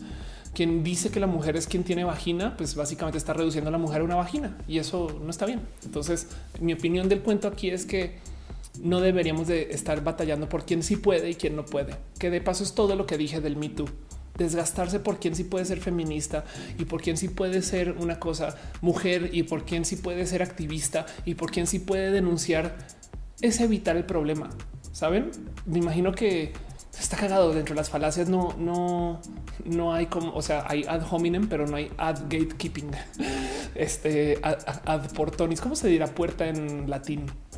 Este, pero, pero, pero debería de ser una falacia argumentativa eh, sentarse a discutir quién puede y quién no puede. No es como un, pequeño, en fin. Bueno, eh, dice Alfonso Quiroz, los pantalones entubados llegaron para quedarse. anda? Eh, y dice, dale caro y cosignado si respira, duerme con permiso. el gato hay que, hay que checar. Si el gato sigue vivo, ¿eh? pero bueno, dice mi suba que se va y descansa. Nos vamos al recalentado. Yo creo que ya voy, a ir cerrando esta sección un poquito. Em, dice Mario Chávez: hay forma de ser hombre con una postura realmente feminista. Mira, voy a decir algo que va a darle mucha rabia este, a muchas personas. Es sí, por supuesto que sí, porque es que el problema es que hombre según quién, sabes? El problema es que si nos sentamos a discutir de nuevo quién puede ser feminista y quién no puede ser feminista, no estamos solucionando los problemas. Em, e, e, entonces, eso sabes, eh, porta. Ok, puerta es porta en italiano. Entonces es, una falacia ad portam o ad portum. Falacia ad portum. Ok, dice la Tutix. La ciencia habla de la cura de la estupidez. Sí, se llama educación y, no es global, no funciona en todos los casos, pero te lo prometo que funciona. Selenático dice: Me ayudas a difundir mi lanzamiento el viernes. Se llama Soy Latino. Estaría en tiendas virtuales en la playlist. Ah, y me lo enviaste también. No vamos a buscar este play.spotify. Ah, pero no está ahorita, no está ahorita en Spotify. Este, mm, porque me mandaste el link, pero bueno, ahorita, ahorita, ahorita lo levanto. Bueno, te digo algo, lo voy a poner en Twitter más bien para que sea más fácil y no se pierdan esto. Chica Gamba dice por tonus. Luis Hernández dice que le pasó la música en MIDI. Siento que me falta algo. A mí también un poquito, ¿eh? pero es que he querido investigar mucho el tema de usar música más allá que solo el MIDI. Eh, y entonces hoy estoy haciendo un experimento y parece que todo bonito hasta ahora, ¿no? Pero bueno, en fin, Mil, Mildred Matilde dice extraño ser pelada por Ofe Oli. Em, y Luis Túa dice ya unas tres veces que veo alguna chamarra, sudadera, camisa de cuadritos y de pronto la que la que ayuda me dice ese es de mujer. Sí, ¿eh? y es un tema donde la ropa de mujer igual se te ve muy bien. Es que es bien tonto existe el impuesto rosa, no que básicamente son personas que hacen diseño de productos y luego lo achican, venden menos y cobran más por eso. Dicen para mujeres y se, se gozan, abusan de la ansiedad de género de la gente, porque entonces quien compra una, no sé, eh, cuchilla de afeitar, un, rastrillo, em, este rosa, en parte lo hará porque le reafirma que es mujer. Saben? El hecho de que existe el impuesto rosa de paso es un amable recordatorio que la disforia de género, que también dentro del mundo cis básicamente es ansiedad de género, es un amable recordatorio de que no solo la gente trans sufre de estar insegura de su género, no? Pero bueno, yo creo que con eso va a cerrar esta sección y irme ya a lo último que es esa sección de preguntas. Este mm, eh, y ah, mira, como, como, como ni siquiera puse la plequita aquí. Soy una descuidada. Pero voy a ir a la sección de preguntas y dejo con ustedes un poquito la duda de cómo se siente con esto. ¿Usarían crop top ustedes? ¿Han, hecho el experimento? Porque yo creo que, la neta, neta, en últimas, puede ser muy divertido de ver como el crop top challenge en Twitter. Entonces, si alguien se anima, yo me sumo al crop top challenge si alguien más lo arranca a robarme. Pero bueno, ahora sí me voy por lo menos a la sección de preguntas. Lo último que tenemos del show y nomás este, déjenme aquí todo lo que me quieran decir y les dejo ahora sí de nuevo el qué piensan ustedes, cómo se sienten ¿Cómo ven? ¿Cómo andan? ¿Cómo están? Y cerremos este show otra vez. Y cerremos este show. Miren, mejor estos golpes que los electrocutazos, ¿eh? ¿eh? pero ahí voy. Dice Jem Jem, ¿cómo sufren los venderos conmigo cuando miro ropa en ambos lados? Sí, no. Rusty Art dice, cuida con latín. Podrías invocar un demonio y medio un live stream en cadena nacional. Ojalá, ojalá suceda. Te digo algo. Este yo necesito, me hace falta un, muy eh, visible eh, este escándalo. Yo no he tenido escándalos en mi vida mediática y, eso este, se me hace hasta raro, pero les digo algo, no sé, necesito un escándalo en algún momento para poder llegar a los millones de seguidores. Mentiras, mentiras. Yo soy muy feliz con cómo estoy en redes. La paz. Mario Chávez dice mi pasa no permitiría. Alan Delgado dice no usaría crop top porque soy gordo y no quiero depilarme porque aflora. No tienes, puedes usar crop top siendo gordo y sin depilarte. O sea, es que también entiendo. Los crop tops no son solo para la gente flaca. Eh, Caro dice, pregunta a Caro mamá que si existe estadística numeral en relación a hombres trans versus mujeres trans. Te digo algo, Caro. Cuando comencé mi transición en la clínica Condesa, que de paso era un tema inmenso, pero me lo salté del total. Pero pues el caso de la clínica Condesa también merece eh, repasar mucho. Por si conocen, busquen en redes. Es que el tema es que ya se solucionó. Por eso dije ya es como una no noticia. Pero cuando comencé con mi transición a la clínica Condesa, les pregunté, ¿no? ¿Cuál es la diferencia entre hombres trans a mujeres trans? Y me dicen, es como de, o sea, nueve a uno. O sea, es como que el 90% de las personas que van a la clínica Condesa son mujeres trans. ¿Qué pasa? Primero que todos los hombres trans son muy invisibles porque pasan. Entiéndase, eh, cualquier persona que comienza una transición tome dos de testosterona, le cambia la voz, le sale bellos y se corta el cabello y nadie les va a decir mujer. Aunque aún así, evidentemente, sigue sucediendo en muchos casos y es raro. Eh, y los hombres trans no me van a dejar mentir que evidentemente también hay este, esta gran situación de, pues que discriminación trans. Entonces tampoco quiero minimizar que los hombres trans este, la pasan a veces muy mal con este cuento, pero el cuento, el tema es que suele ser que los hombres trans este, son bastante más invisibles que las mujeres trans, porque además hacerse mujer o más bien deshacer una pubertad desde la vanidad que hay detrás del ser mujer y lo estricto que son los códigos de belleza para la mujer, como lo propone el cis heteropatriarcado Em, entonces hace que nosotras mujeres trans brillemos mucho porque toca ser requete mega guapa y no verse operada para que te digan mejor. Y es bien idiota, no está bien pendejo eso. Pero bueno, el caso es que em, eh, esa estadística de, la clínica Condesa también tiene un tema que últimamente se ha estado moviendo mucho y es que la mujer travesti es muy, muy, muy permitido en sociedad. Em, no necesariamente porque se esté transvistiendo, sino porque está muy aceptado que una mujer cisgénero use ítems que sean estereotípicamente vistos como el hombre. Entonces este cuento de la lesbiana machorra y este cuento de la mujer masculina y este cuento de, la chica que, es casi casi un güey en todo y que se transviste de a diario y usa los códigos del supuesto estándar de hombre son muy comunes y del otro lado no, entiéndase. Hay muchas situaciones de, de transiciones que se pueden solucionar con permitir el transvestismo de tiempo completo. Yo te lo prometo que habría muchas menos mujeres trans si fuera socialmente aceptable que los hombres usaran falda, tacones y maquillaje para ir a su trabajo. Pero como la sociedad es misógina, entonces obliga a algunas personas transvesti o queer a ser mujeres bien y entonces de repente impulsan a que muchas mujeres trans existan que no necesariamente deberían de existir, pero lo hacen para que la pinche sociedad no las joda. Em, muchas transiciones existen porque hay chicas diciendo güey, es que yo solo quiero que ya no me jodan y ya. Mientras que del lado del hombre hay muchas chicas muy machorras o que adoptan cosas muy masculinas. No tienen que ser machorras. No lo estoy diciendo con despectivo. De hecho, al revés, me enorgullezco mucho de ver unas mujeres fálicas. Me, gozo mucho las mujeres fálicas y no estoy diciendo que tengan falo, sino que son fálicas de su actitud. Este también si tienen falo, también tengo exnovias fálicas. En fin, el caso es que em, este eh, como se permite que las mujeres sean y eso porque también a las machorras se les ofrece bullying, pero una mujer en pantalones puede ir al trabajo, un hombre en falda lo despiden, una mujer este, en traje de güey puede ir a un evento formal, mientras que un hombre llegar en vestido y tacones eh, a una boda, este, pues entonces va a tener problemas. Me explico.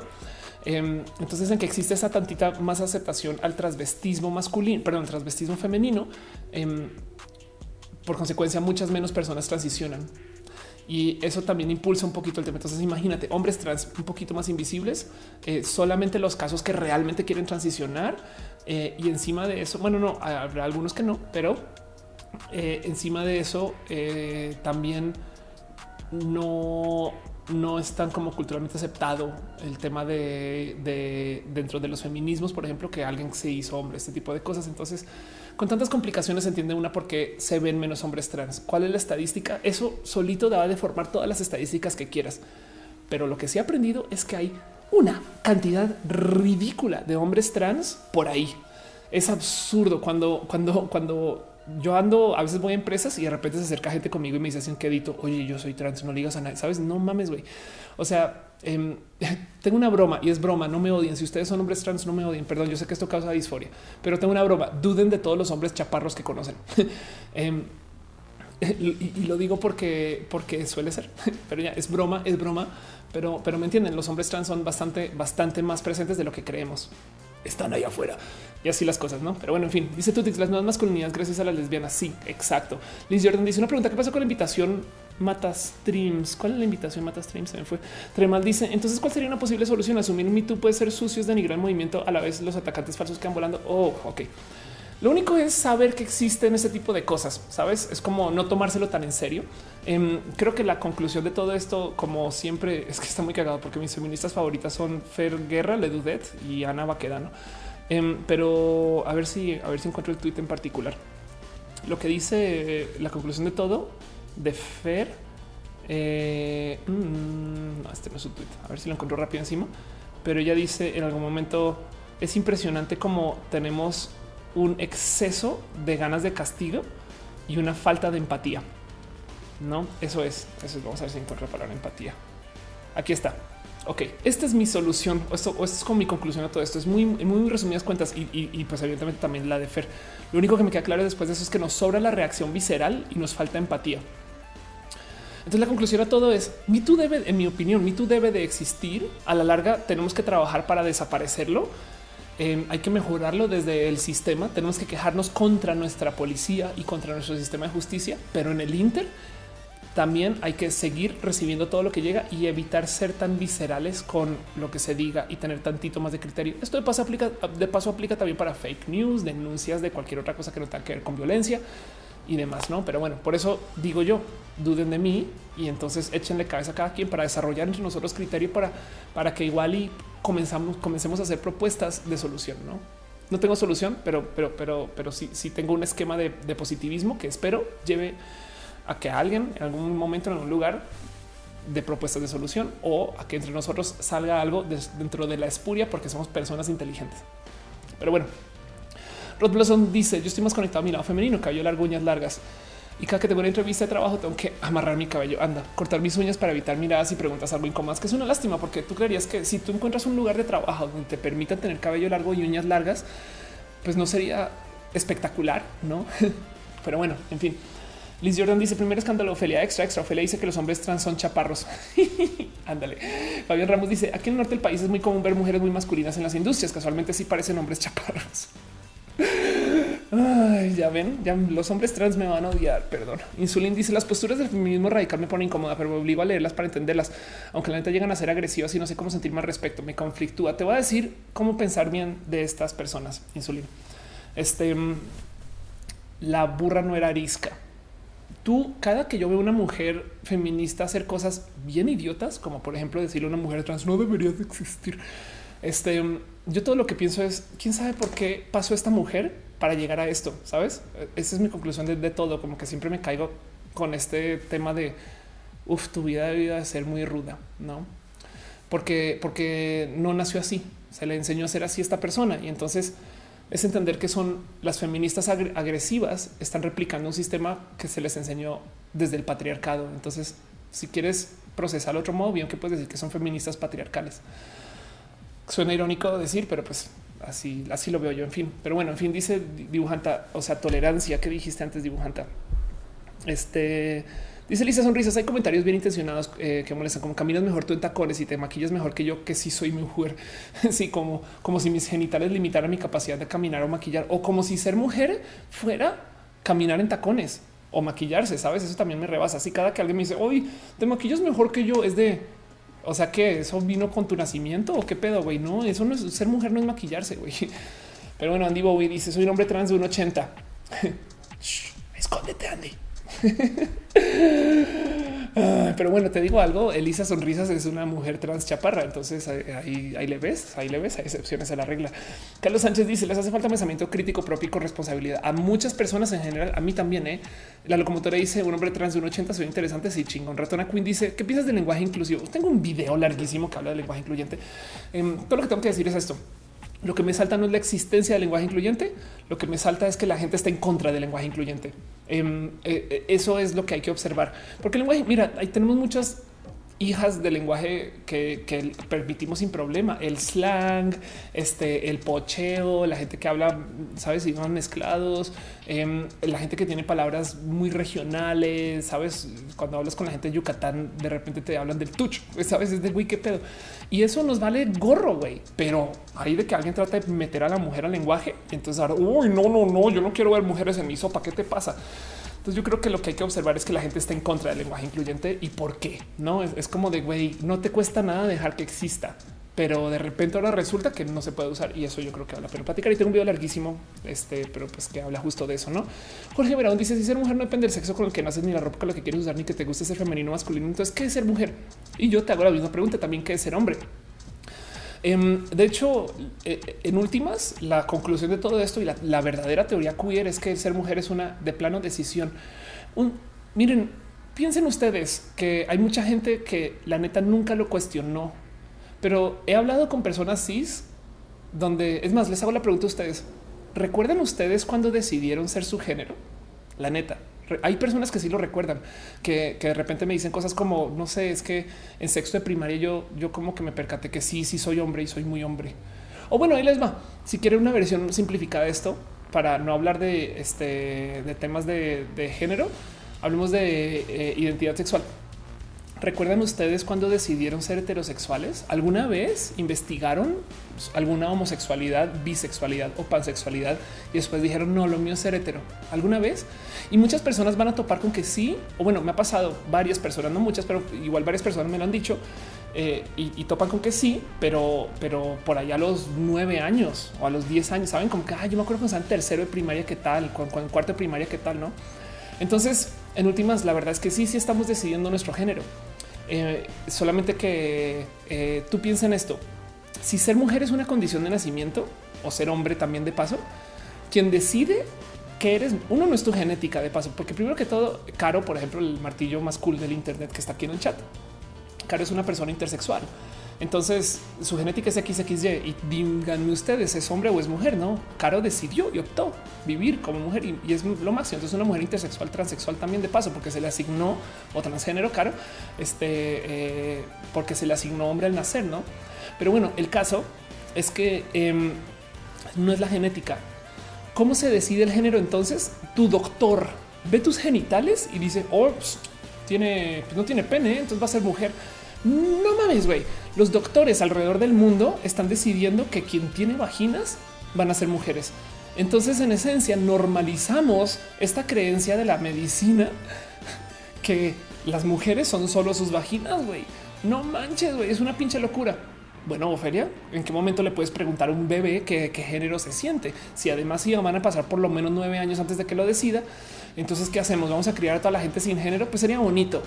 Pero por eso digo y por eso insisto que no es un tema el que existan los roles de género. Bien que se puede criar un bebé como mujer. El problema es que si creciendo de repente decide no, yo creo que esto no es lo mío y quiere cambiar, que no sea pedo y ya. O sea, si un bebé quiere ser niño y niña al tiempo, pues bueno, se le debería de permitir y no pasa nada, no pasa absolutamente nada. Se va a confundir, es una estupidez porque en últimas es aún más información y qué bueno que se confunda. Ese es el proceso de la educación. Confundirnos lleva a la curiosidad y la curiosidad lleva al tener pensamiento crítico. Entonces, en últimas, deberíamos de estar pensando en confundir a la gente. ¿Saben? en darles más información y en que sepan más de la vida. Si los niños le pierden miedo a ser niños y niñas y no piensan que es una división sacrosanta que no se puede cambiar, entonces a lo mejor se reducen los casos de abuso. A lo mejor se reducen los casos de hombres que piensan que pedo con las mujeres en el baño de mujeres y escriben canciones por eso. Gracias, Mijares. Pero me entienden, no es como que güey, no los roles de género son bonitos, pero no deberían ser obligatorios. Y entonces volviendo a tu pregunta, entonces cómo se decide quién es mujer? Nada, pues lo de, se decide y ya. Y eso es lo bonito de nuestra ciencia y tecnología actual, porque tenemos sí la ideología de género, pero también tenemos leyes, pero también tenemos ciencia, pero también tenemos una cultura que permite. Piensen ustedes en lo futurista que suena esto y por algún motivo lo tomamos como si fuera un negativo. Pero en lo futurista que suena esto, el que nosotros podemos cambiar el género porque mero lo queremos porque mero lo decidimos, ¿saben? Entonces en eso me parece espectacular que si alguien lo quiere puede ser hombre o puede ser mujer solo porque lo decidió y porque así se siente y no pasa absolutamente nada, porque saben que hay tantas cosas de nuestras condiciones de nacimiento que nosotros cambiamos solo porque nos da la gana, como por ejemplo el ya no ser mexicanas o el ya no ser colombianas. La gente transnacional lo tenemos súper normalizado y eso porque a veces dan lata todavía que porque los inmigrantes y porque el muro y todo esto, ¿no? Pero porque podemos y eso es para mí espectacular. Sabes como que ese tema de entonces, cómo, cómo se sabe quién es mujer? Pues por eso es que la gente le da un chingo de miedo, porque entonces tienen como hasta crisis de identidad de güey. Entonces será que yo no soy tan mujer como no, pues nada, tú lo puedes decir. En fin, pero bueno, en fin, eso dice Lex Grizzly que salió uno de mis profes favoritos en Me Too. Perdí la fe en la humanidad. Chale. Este hijo, si no dice más bien a mí molesta mucho que no podía hacer de una forma eh, cosas de niña. Ándale. La locomotora dice Andy Bowie. Eso me hizo sacar este eh, un poquito de vaporcito hablar de Bowie. Sí, Serenático dice: Yo jugaba más con mis amigas y con la comita mis muñecas que con los chicos al fútbol. Anda. Alexandra Carpintero dice: Pero entonces una mujer trans es mujer porque quiere ser mujer, pero no conocer nos referimos a que ella prefiere ser llamada mujer. bueno, acerca de eso, primero que todo hay que entender algo. La diversidad es eso, diversa. Entonces hay gente que la neta va a decir yo me sentí así y ya. Eh, hay gente que nació mujer y su cuerpo se, masculinizó y ya. Yo transicioné a los 28, soy otra historia, va, pero eso es la diversidad.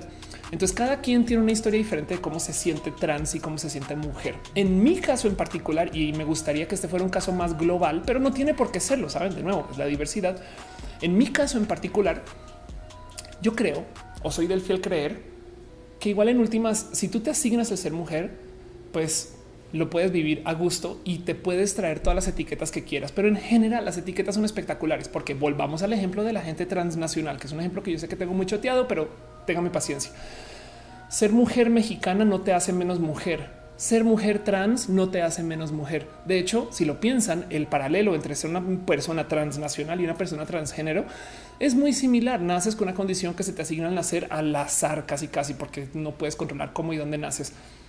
Este, y luego por tus huevos, a veces realmente por tus huevos, pero bueno, luego tú decides cambiarlo y entonces ya que lo cambias, le tienes que pedir que al gobierno que te lo avale frente a la sociedad. Listo, perfecto. Toma tu documento de que ahora eres de eso que cambiaste y ya no. Y te lo vives de modos donde cambias quién eres, cómo comes, cómo te presentas, qué dices, te das permisos de hacer unas cosas y demás.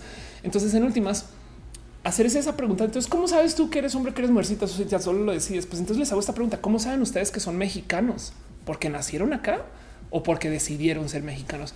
Y entonces, ya que me respondan eso, ahora les hago la pregunta: ¿qué es ser mexicano? Y den una respuesta que sea que todos los mexicanos me digan exactamente lo mismo. Que coma tortilla, pues no, me, entienden, bueno, lesbianas, perdón, pero bueno, me entienden, saben, es, ese cuento, es de, es de eh, estas cosas que se nos asignan al nacer, cada vez tenemos más tecnología para atravesarlas, porque nos conflictúa. No, yo creo que eso es más importante de observar. Dice David Álvarez Ponce, ¿puedes recomendarme un canal de YouTube de noticias comentadas? Si no te importa este, em, este contenidos en inglés, les voy a mostrar, te voy a mostrar, te voy a compartir, David. Em, este, mi quien, o sea, la persona que yo creo que, perdón, es que me, me mientras les escribía su nombre. La persona en la que yo baso este show y en que me encantaría hacer contenido como como lo hace él, aunque desafortunadamente no tengo la capacidad de edición, pero el paralelo entre mi show y el de él debe de ser alto. Él les muestro para que para que se entristezcan un poquito y digan, hay pincho Félix está copiando de alguien. Esto es Philip de Franco. Philip de Franco, de hecho, es un mega pionero de eh, los contenidos en Internet. Este y él presenta desde él. Vean esto, este video tiene 12 años y es una cosa que se llama sexy feel. Entonces, cuando, cuando yo comencé a hacer roja, de hecho, yo me basé un poquito en lo que hacía eh, Philip, que era él hablando la cámara, presentando noticias y comentaba. Em, pero hoy en día ya lo volvió un negocio. De hecho, tiene apenas seis meses de hacer negocio y la verdad es que eh, no solo comenta bonito, sino que además Phil este, trae como una bonita filosofía de, desde el yo y cómo siento que son las cosas. Y ahí les dejo y demás. Entonces, desde una pasada. Em, ahora daría la vida por enseñarle a Phil cómo hacer streams, pero pues así las cosas. Algún día, cuando posea el cómo y dónde, a lo mejor si yo pudiera editar videos con tiempo los haría igual a lo que hace eh, Phil. Pero bueno, en fin, dice Jorge, porque cantamos el cielito lindo. Eso es lo que nos hace mexicanos. Armanda eh, esa Chabela Vargas decía que los mexicanos hacemos donde se nos da la gana. Ándale, chido. Francisco León dice: Conozco mexicanos que no les gusta la comida mexicana. Anda. Eh, y dice Carlos Gutiérrez: No solo los mexicanos comen tortillas. Ven, ven como no hay respuesta para el qué te hace mexicano. Saben? No es algo de nacimiento, pero todo el mundo insiste que es algo de nacimiento. Saben? Lo mismo con el género. ¿Y por qué? Porque tanto para ser transnacional como para ser transgénero tenemos la ciencia, la capacidad, las leyes y la sociedad. No, pero bueno, dice Patacón ser mexicano es un documento legal, pero más allá de ello es una ideología. Yo nací en México, tengo pasaporte. No sabía que naciste en México. Qué chido. Este mm, dice Patacón en Panamá me dicen que el chiste que soy el peor mexicano que existe porque no sé quién es el Buki. Ándale. Eh, y dice eh, Pablo León, eh, admiro cómo presentas, cómo conectas al pensar y hablar. Gracias por decirlo. Y la verdad es que más bien a mí me da mucho cariño que ustedes me den escucha, porque todo esto yo trato de más bien no quiero hacer que esto sea un show, sino que sea más un diálogo. No saben la cantidad de cosas que yo he aprendido en el chat y por eso me gusta que el chat exista. Em, de hecho, me han hecho ofertas para llevarme roja como a la tele y a la radio últimamente son muy nuevas, pero no me gusta y no me gustaría porque siento que aquí es y con el chat. Pero bueno, este Ángel Armenta dice: Pásame el tip de la cirugía de la manzana de mi endocrinólogo. No supo a quién recomendarme. Te voy a recomendar a dos doctores. Este eh, uno en Guadalajara. Em, de hecho, de hecho, hay dos en Guadalajara, eh, pero en Guadalajara, a ver, espera, Guadalajara es el doctor Baez. Eh, creo que es sí. Madre mía, no tengo su cuenta de Instagram, pero doctor Silva Plástica. Esto es, esto es este es mi, primer cirujano plástico con el que hey, pues, pidieron un, comentario, no? Mi primer cirujano plástico con el que justo quien me hizo mi, cirugía de la, manzana de Adán es el señor Iván Silva. Y esto va, a sonar muy raro, pero el motivo por el cual yo me acabé operando con él es porque el güey es tuitero, güey. Esto es muy cagado. Yo sé que yo sé que hay una cantidad de, doctores y, y, no se vayan solo con mi consejo. Es solo es una recomendación eh, Iván en particular, primero que todo es muy divertido, pero segundo que todo es tuitero. ¿Por qué importa esto?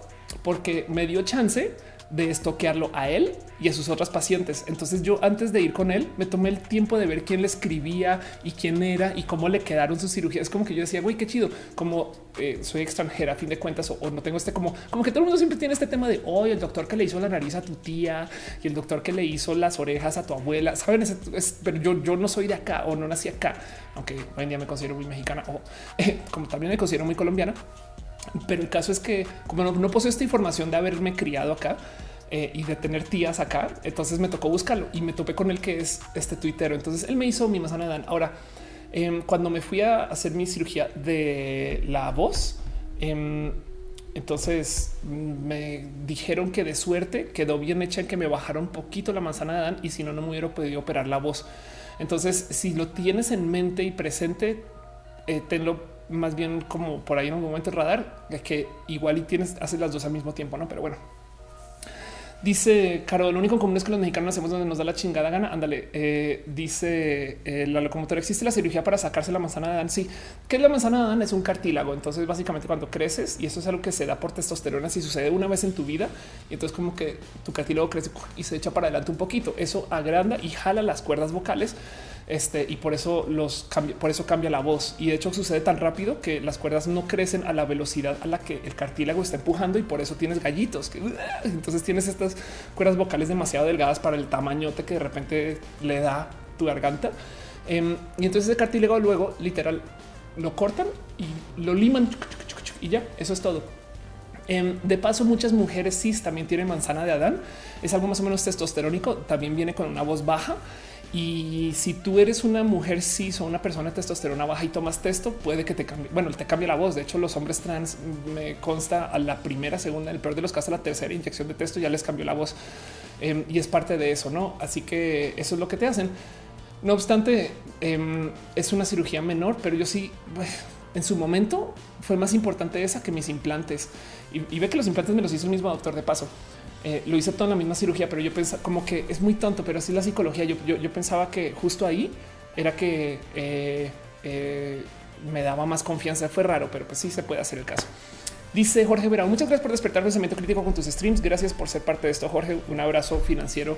Dejas ahí y yo te dejo mucho cariño y demás. Mateo dice: Hola, ¿cómo estás? Bien, un poquito cansada porque estoy al final del show. Dice este Guadalupe, ¿ya hablaste de la Casa de las Flores? No, yo creo que hace un stream solito de eso porque tengo otra plática con eh, Paco León. No, comenzamos a hablar por mensajitos y entonces prometo que, lo aterrizo para allá. Y hoy, hoy salió todo mi tú. No pasa nada. Perdón, Joel Hernández, eh, Hernández se suscribe en Twitch Prime. También piñas para ti, piñas para ustedes. Gracias mucho.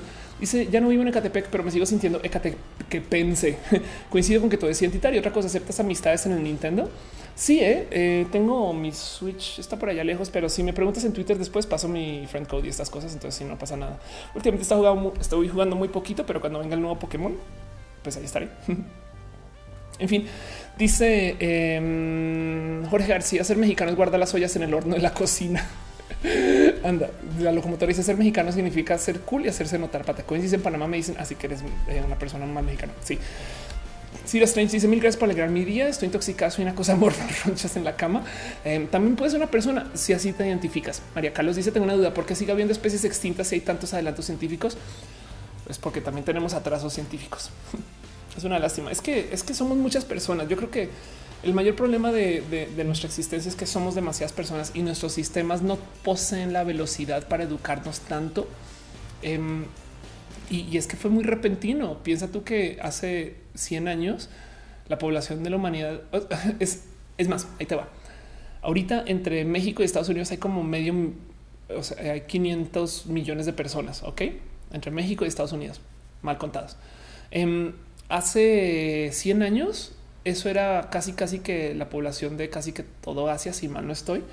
Entonces como que si tú de repente piensas en cómo era, digamos, la Inglaterra de la época de Shakespeare, es toda la población mundial de ese entonces vive hoy en día en un país, ¿no?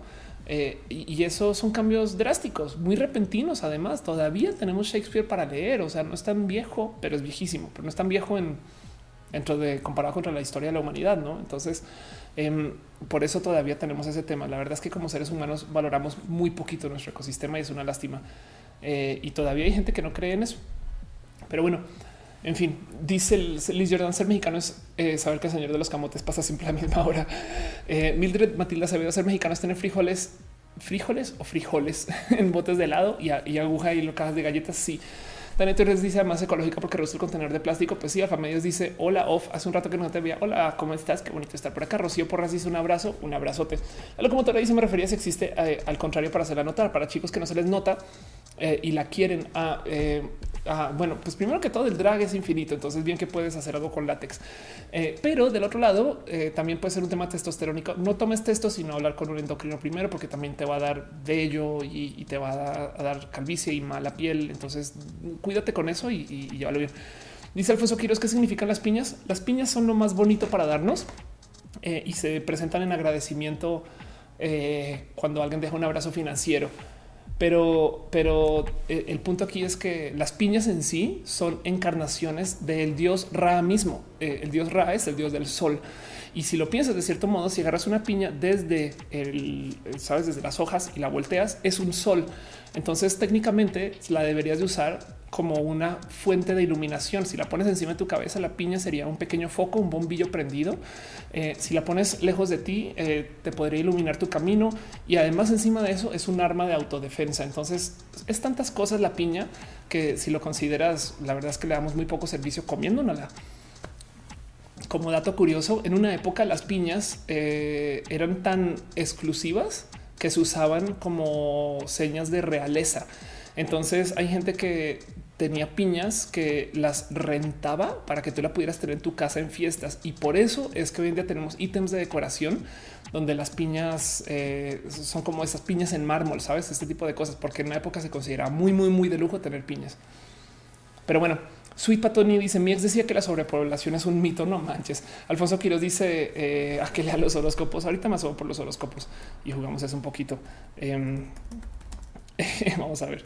Eh, pero bueno, eh, tú pides los horóscopos de eh, Sagitario, entonces yo voy a leer el horóscopo de, de Sagicáncer, el horóscopo de Sagicáncer, que es el horóscopo de Sagitario y de Cáncer a la vez. Lo digo porque si tú eres Cáncer y te identificas Sagitario, puedes si eres Sagitario y te identificas Pisces, no te encajaría este horóscopo a menos que sientas que eres más Sagitario que Pisces. No pasa nada, pero pues ahí te va. Abril será un mes de inestabilidad económica para Sagitario. Eso te va a motivar a tomar ciertas decisiones erróneas para provocar cambios que se necesitan en el trabajo, pero no en tu vida personal para enriquecer tus expectativas. Será un periodo muy, muy, muy importante si Sagitario y no Cáncer se deja llevar por las ganas de aprender, a menos que se hable con una persona Pisces o a menos que se hable con una persona Libra. Y si tiene algo un Rumi que de puro chance también es cáncer, esto puede que sí aplique. Pero como sea, los nacidos bajo el signo del zodiaco de Sagitario, de Cáncer eh, y de Géminis, no si tienen un vecino o Fiuco, eh, van a tener reencuentros y nuevos amigos que eh, los van a llevar a que inicie una nueva etapa social muy activa, excepto que en redes no se van a dar follow. Pero como sea, se van a sentir en plenitud y va a despertar su atractivo hacia alguien del pasado. Y esos son los astros para Cáncer. Pero bueno, Patacones dice hay un montón de cosas que yo creía que eran bien mexicanas, pero viendo un poquito en el extranjero te das cuenta que no. Sí, eso, eso estoy totalmente de acuerdo con eso. este, pero bueno, dice Luis Maclachi, dame eh, el horóscopo de, Leo. Ok, perfecto. El horóscopo eh, para Leo y Géminis, eh, tengan en cuenta que solamente, solamente sirve si una persona Leo y una persona Géminis están en la misma habitación. Si no, desafortunadamente esto no aplica para nada, pero pues bueno, ya sabrán ustedes cómo lidian con eso. El horóscopo para Leo Géminis son, eh, perdón, es hoy va a ser un día tenso en el trabajo. Esto entonces ya no va a aplicar mañana porque ya son las 11 y 25 pm, pero pues ahí verán. Si algo de esto les sirve, igual piensen ustedes cómo fue su día hoy y a lo mejor, a lo mejor esto les va a funcionar para que se den cuenta que hoy, si ustedes leo, estuvo con una persona Géminis en la misma habitación, pero solo hoy. Será importante que mantenga su actitud decisiva para no perder de vista sus objetivos profesionales, en especial si alguien le presenta algunas propuestas que serán muy tentadoras, excepto si son multiniveles, en cuyo caso serían excesivamente tentadoras y no recomiendo que le entren a menos que posean mucho dinero y lo quieran regalar, pero podrían perjudicar el progreso laboral económico de sus compañeros y también de sus roomies y sobre todo de sus parejas, si sus parejas de nuevo son Géminis. Los planes para estas vacaciones podrían no salir como los ha planificado excepto si usted haya comprado sus planes de vacaciones eh, en un sitio en línea, aunque habrá eventos de última hora que serán bastante divertidos y los nacidos bajo este signo zodiacal se dejan llevar por sus impulsos. A menos que usted haya sido este, reportado en el colegio por malas conductas. Serán experiencias que le devolverán la ilusión en el amor de pareja, lo cual no le va a permitir que sea un mes muy pasional en la relación. Pero afortunadamente el día de hoy habrá tenido usted un muy buen, muy buen día. en fin. Pues bueno, dice eh, dale Caro Leo Minis, dice Eduardo Ávila, dato curioso, las piñas y el pascle son de la misma familia, así que pongan piñas en su nacimiento. Ándale. Rosti Arti dice los horóscopos de Durango. Eh, el horóscopo de Durango. Entonces, eh, para la gente de, Durango, el horóscopo de Durango es eh, este año va a ser un año muy productivo y desafortunadamente poco caliente. Yo sé que es Durango, entonces pensarán que va a ser, pero en este caso en particular va a ser poco caliente. Van a tener muchas, muchas posibilidades de despegar en su carrera si toman las decisiones más adecuadas de salir de Durango en algún momento de su vida. Pueden volver después si quieren. Sobre todo si son oportunidades que se asemejen a sus necesidades de trabajo y económicas. Si usted de pura chance decide salir por alguna oportunidad que no se asemeje a su trabajo o a sus necesidades económicas, puede que le vaya bien siempre y cuando trabaje como influencer, pero por ello será ideal mantener muy presentes sus objetivos y asumir los retos con ambición para alcanzar el éxito. Perderse en las redes sociales no va a dejar que los nacidos en esta ciudad y en este estado disfruten más de, de sus amistades ni de, la ni de la convivencia que la familia, porque afortunadamente esta actitud le va a acercar con los lejanos, pero le va a alejar de los cercanos. Y esa es la conjunción de los astros para el símbolo zodiacal de Durango. Pero bueno, este y dice Joseph Forta también que no se nos olvide que eso también aplica para la banda buchona. Tienes toda la razón. Este em, dice eh, Alfa Medios tres horas después, porque no me llegó el principio de la alerta. A veces pasa, no, no sé. Em, dice eh, Noelia Verduzco, ¿qué opinas de la xenofobia financiera con respecto a los países como Estados Unidos y la Unión Europea a China?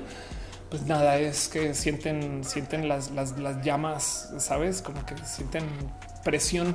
es un tema. Es que el cuento con China en particular es que China tiene un sistema de gobierno que no le es compatible al sistema. Y sí, va a sonar como el presidente, pero al sistema neoliberal establecido.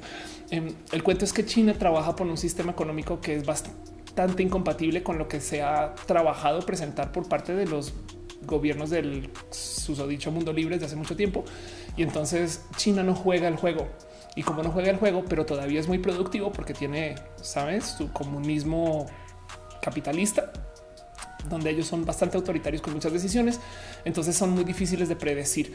El tema es que dentro del sistema eh, que tenemos ahorita de gobiernos capitalistas neoliberales de primer mundo, em, hay muchas cosas que son reglas que ya sabemos que se dan porque así es el sistema. Entiéndase, tú sabes que si el gobierno necesita acelerar la economía, va a tomar estas actividades dentro del gobierno del sistema monetario. Si necesita decelerar la economía, va a tomar esas otras actividades. En China puede ser que un día de repente digan por mis huevos, vamos a literal quitar un pueblo y eso va a cambiar la economía y me vale madres porque vamos a poner acá una construcción. Em, y, lo han hecho, no es, como que estas construcciones de, de, megaplantas eléctricas y demás que se dan en China han sido así. Y como eso es tan difícil de predecir, suele ser que eh, entonces se asustan muchas personas desde sus inversionismos. Y creo que eso sin meterse al tema de la xenofobia, ¿no? Pero bueno, en fin, este dice eh, claro que si haría un video del artículo 13 podría, podría, pero pues a ver, a ver, a ver cómo se desarrolla eso, no? A ver cómo se desarrolla eso. Este no más porque Lalo pidió también un horóscopo este, para Oaxaquita. Em, vamos a ver qué dicen las estrellas para el horóscopo de Oaxaca. Para la gente de Oaxaca, quienes también de paso sean Libra o no, em, el horóscopo de esta semana es una mala gestión en las finanzas. Hará que Oaxaca y toda la gente que usted conoce en Oaxaca, entiéndase, no son todos los oaxaqueños, sino a quien usted conoce, empiecen este mes con algunos comederos de cabeza para que afecte lo menos posible los proyectos en los que trabaja. Por ello, esta semana va a ser una semana de tensión y estrés. Pero si usted, oaxaqueño, actúa con destreza, vendrán cambios significativos para su carrera. Solamente se actúa con destreza. Si usted postea que está actuando con destreza, puede que no vengan esos cambios. Si usted piensa en postear que actúa con destreza, entonces sí van a llegar esos cambios. Y recuerden que esto de nuevo solamente aplica en caso de que usted conozca a alguien Pisces, alguien Acuario o a una persona pues digo, Libra, todo esto es para la gente Libra de Oaxaca, ¿no? Los nacidos en Oaxaca tendrán la oportunidad de limar las perezas con esa gente quien se ha alejado. La comunicación en línea le permitirá entablar una nueva amistad. Em, si usted piensa que por no estar en línea implica que ya nadie va a hablar de usted, entonces desafortunadamente le tengo malas noticias porque no va a poder amistar justo, digo, esta semana. Después adelante no hay ningún problema. Y recuerden que si en algún momento le mandan algún video en WhatsApp, va a ser un video de gemidos. Esto aplica solo esta semana. ¿eh? Entonces es el horóscopo para eh, la gente del este, símbolo zodiacal de Oaxaquita. Pero bueno, em, creo que con eso voy a eh, cerrar. Y eso es absolutamente todo lo que tengo para ustedes hoy. Muchas gracias por acompañarme con esto. Y la neta, neta, me gozo mucho hacer este show. Es, bonito poderlo sacar ahorita como, como está saliendo. Em, me parece espectacular poder platicar. Eh, si quieren verlo, no sé, conocer de todo esto. Y lo más importante de todo es Me Too hay que tenerlo. Saben, quisiera cerrar con eso. Me Too hay que tenerlo. Eh, es solo que también tenemos que ejercitar mucho nuestro pensamiento crítico y, ver qué sirve y qué no sirve y no ser viscerales con todo. Y como decía Fer, sobra la reacción y hace falta la empatía. Y si se suicidó alguien de paso. Si vieron cómo hablamos horas y no nos sentamos a pensar un poquito en lo triste que fue que alguien se quitó la vida. Em, y eso yo creo que también es parte de no, pero definitivamente eh, voy a actuar en contra de los deseos de una persona que se quitó la vida y va a decir no fue solamente por el Me había mucho más que no se discutió de la salud mental y de la salud mental de esta persona que yo creo que debemos de tener más presente. Piensen ustedes en si tienen algún amigo, amiga, amigue que puede estar en esta situación ahorita. Saben eso? No decía yo ayer en el día de la visibilidad trans que lo más complejo cuando eres trans es que te sientes como una persona alejada de la sociedad ¿no? y de la amistad y de la familia. Entonces, lo mejor que se puede hacer con una persona en la diversidad es solamente decirles, oye, estás en compañía. En eso me gozo mucho que ustedes caigan a roja y que nos podamos platicar. Yo me siento acompañada por ustedes y espero que ojalá yo les pueda acompañar también en su camino y en sus cosas. Pero del otro lado hay que considerar que si ustedes tienen un amigo, una amiga, una amiga LGBT, escríbanle, díganle hola, te quiero y ya, así de fácil. Eh, y eso, eso, eso lo cuelgo a la plática que no estamos teniendo de la salud mental, porque ponernos a discutir que si el MeToo debe o no debe de existir, en últimas le hace una falta de servicio a las cosas que están pasando, ya que existe Me Too.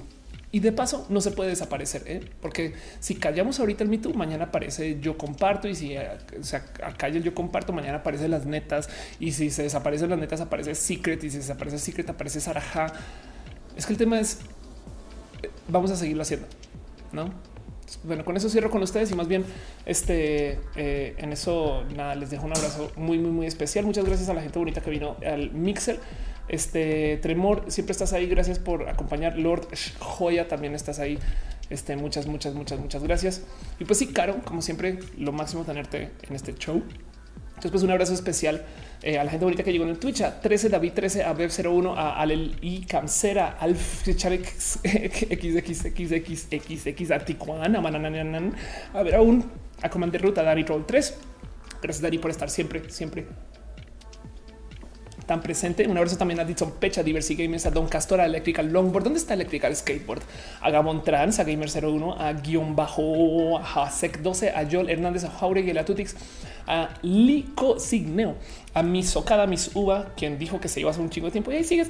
Pero bueno, gracias por estar acá. A Oscar James 17, a Policía, a Positivity, a Rubén Laza, Selva del Trono, a Cisop Diego, a TI de Ayuki 05 y también la gente bonita que llegó en el este, YouTube. Este, un abrazo a Angélica, Aldo Receta, Alejandro Urresta, Alexis Areciga, Alfa Medios. Qué bonito verte aquí otra vez. Alfonso Quillos, Ángel Armenta, a Carlos S. Gutiérrez, Eduardo Ávila, Jorge Veraún, suscrito. Muchas gracias por estar acá. Joseph Horta, la locomotora también. Gracias por ser parte de Sonate Receta. Un abrazo a Patacoins, a Figueroa, Cira Strange, a Turcar 100, a Willy Gómez. Eh, y también a Brian Cooper, Antonio Segovia, Rosti, Arti, Ariel. Gracias, Ari, por ser parte de esto también. A Frank Cruz, un abrazo a Bra Flores. Me divierte tanto tu nombre, Bra, Bra Flores. A Vicky Are, un abrazo. Bueno, Patacoins, como siempre, a Aldo Receta. Eh, también a Joseph Horta Turcar, ya los había leído. A Bad Mono Producciones, eh, que me pidió un horóscopo y no te lo leí. Disculpa, prometo que te lo recupero. Después a Noelia Verduzco Villeda.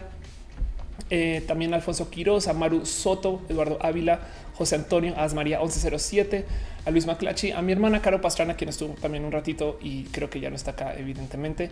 Eh, también un abrazo a Mildred Matilda Acevedo, a, Amanda Estuardo, a Rocía Porras, a Alexandro Capitero, a Cira Strange eh, y a Ciber, no, perdón, Criver Contreras, a Rubén Ferrari. Em, y Jorge, gracias por ser parte también desde los abrazos financieros. Eh, también David Álvarez Ponce. De hecho, en eso quiero darle un agradecimiento especial a la gente bonita que me apoya desde el Patreon. Este, entonces, gracias por permitir que esto suceda. David Álvarez Ponce, analógicamente Gabriel o Daniel Bundonis, Trini de Patacoins, Carlos Adrián, el artista formalmente conocido como Camorales, a Marisa Bernabé, Alex Melo, Alex El Alex, Rubio, Alejandro Alcántara. Gracias por apoyar. Este y por ahí vi otros abrazos financieros, este, pero ya los puedo buscar con facilidad. Pero bueno, Selenático también, Andy Bowie, Luis Hernández, Mildred, leído Uriel Torres, a Guadalupe C, Alfonso Quiroz. Y ya saben, si no sale su nombre, solamente avísenme. Em, ya vi que también apareció en el Twitch Mr. Leches, em, que no te había visto. Y Jauregui, ayúdame. Entonces, pues eso, chido. Muchas gracias. Eso fue, es, eh, y, pues bueno, así las cosas con roja. Y pues para todo lo demás. Em, pues nada. A todo lo demás, adiós con ustedes. Aquí estás. Perdón. bueno, bye.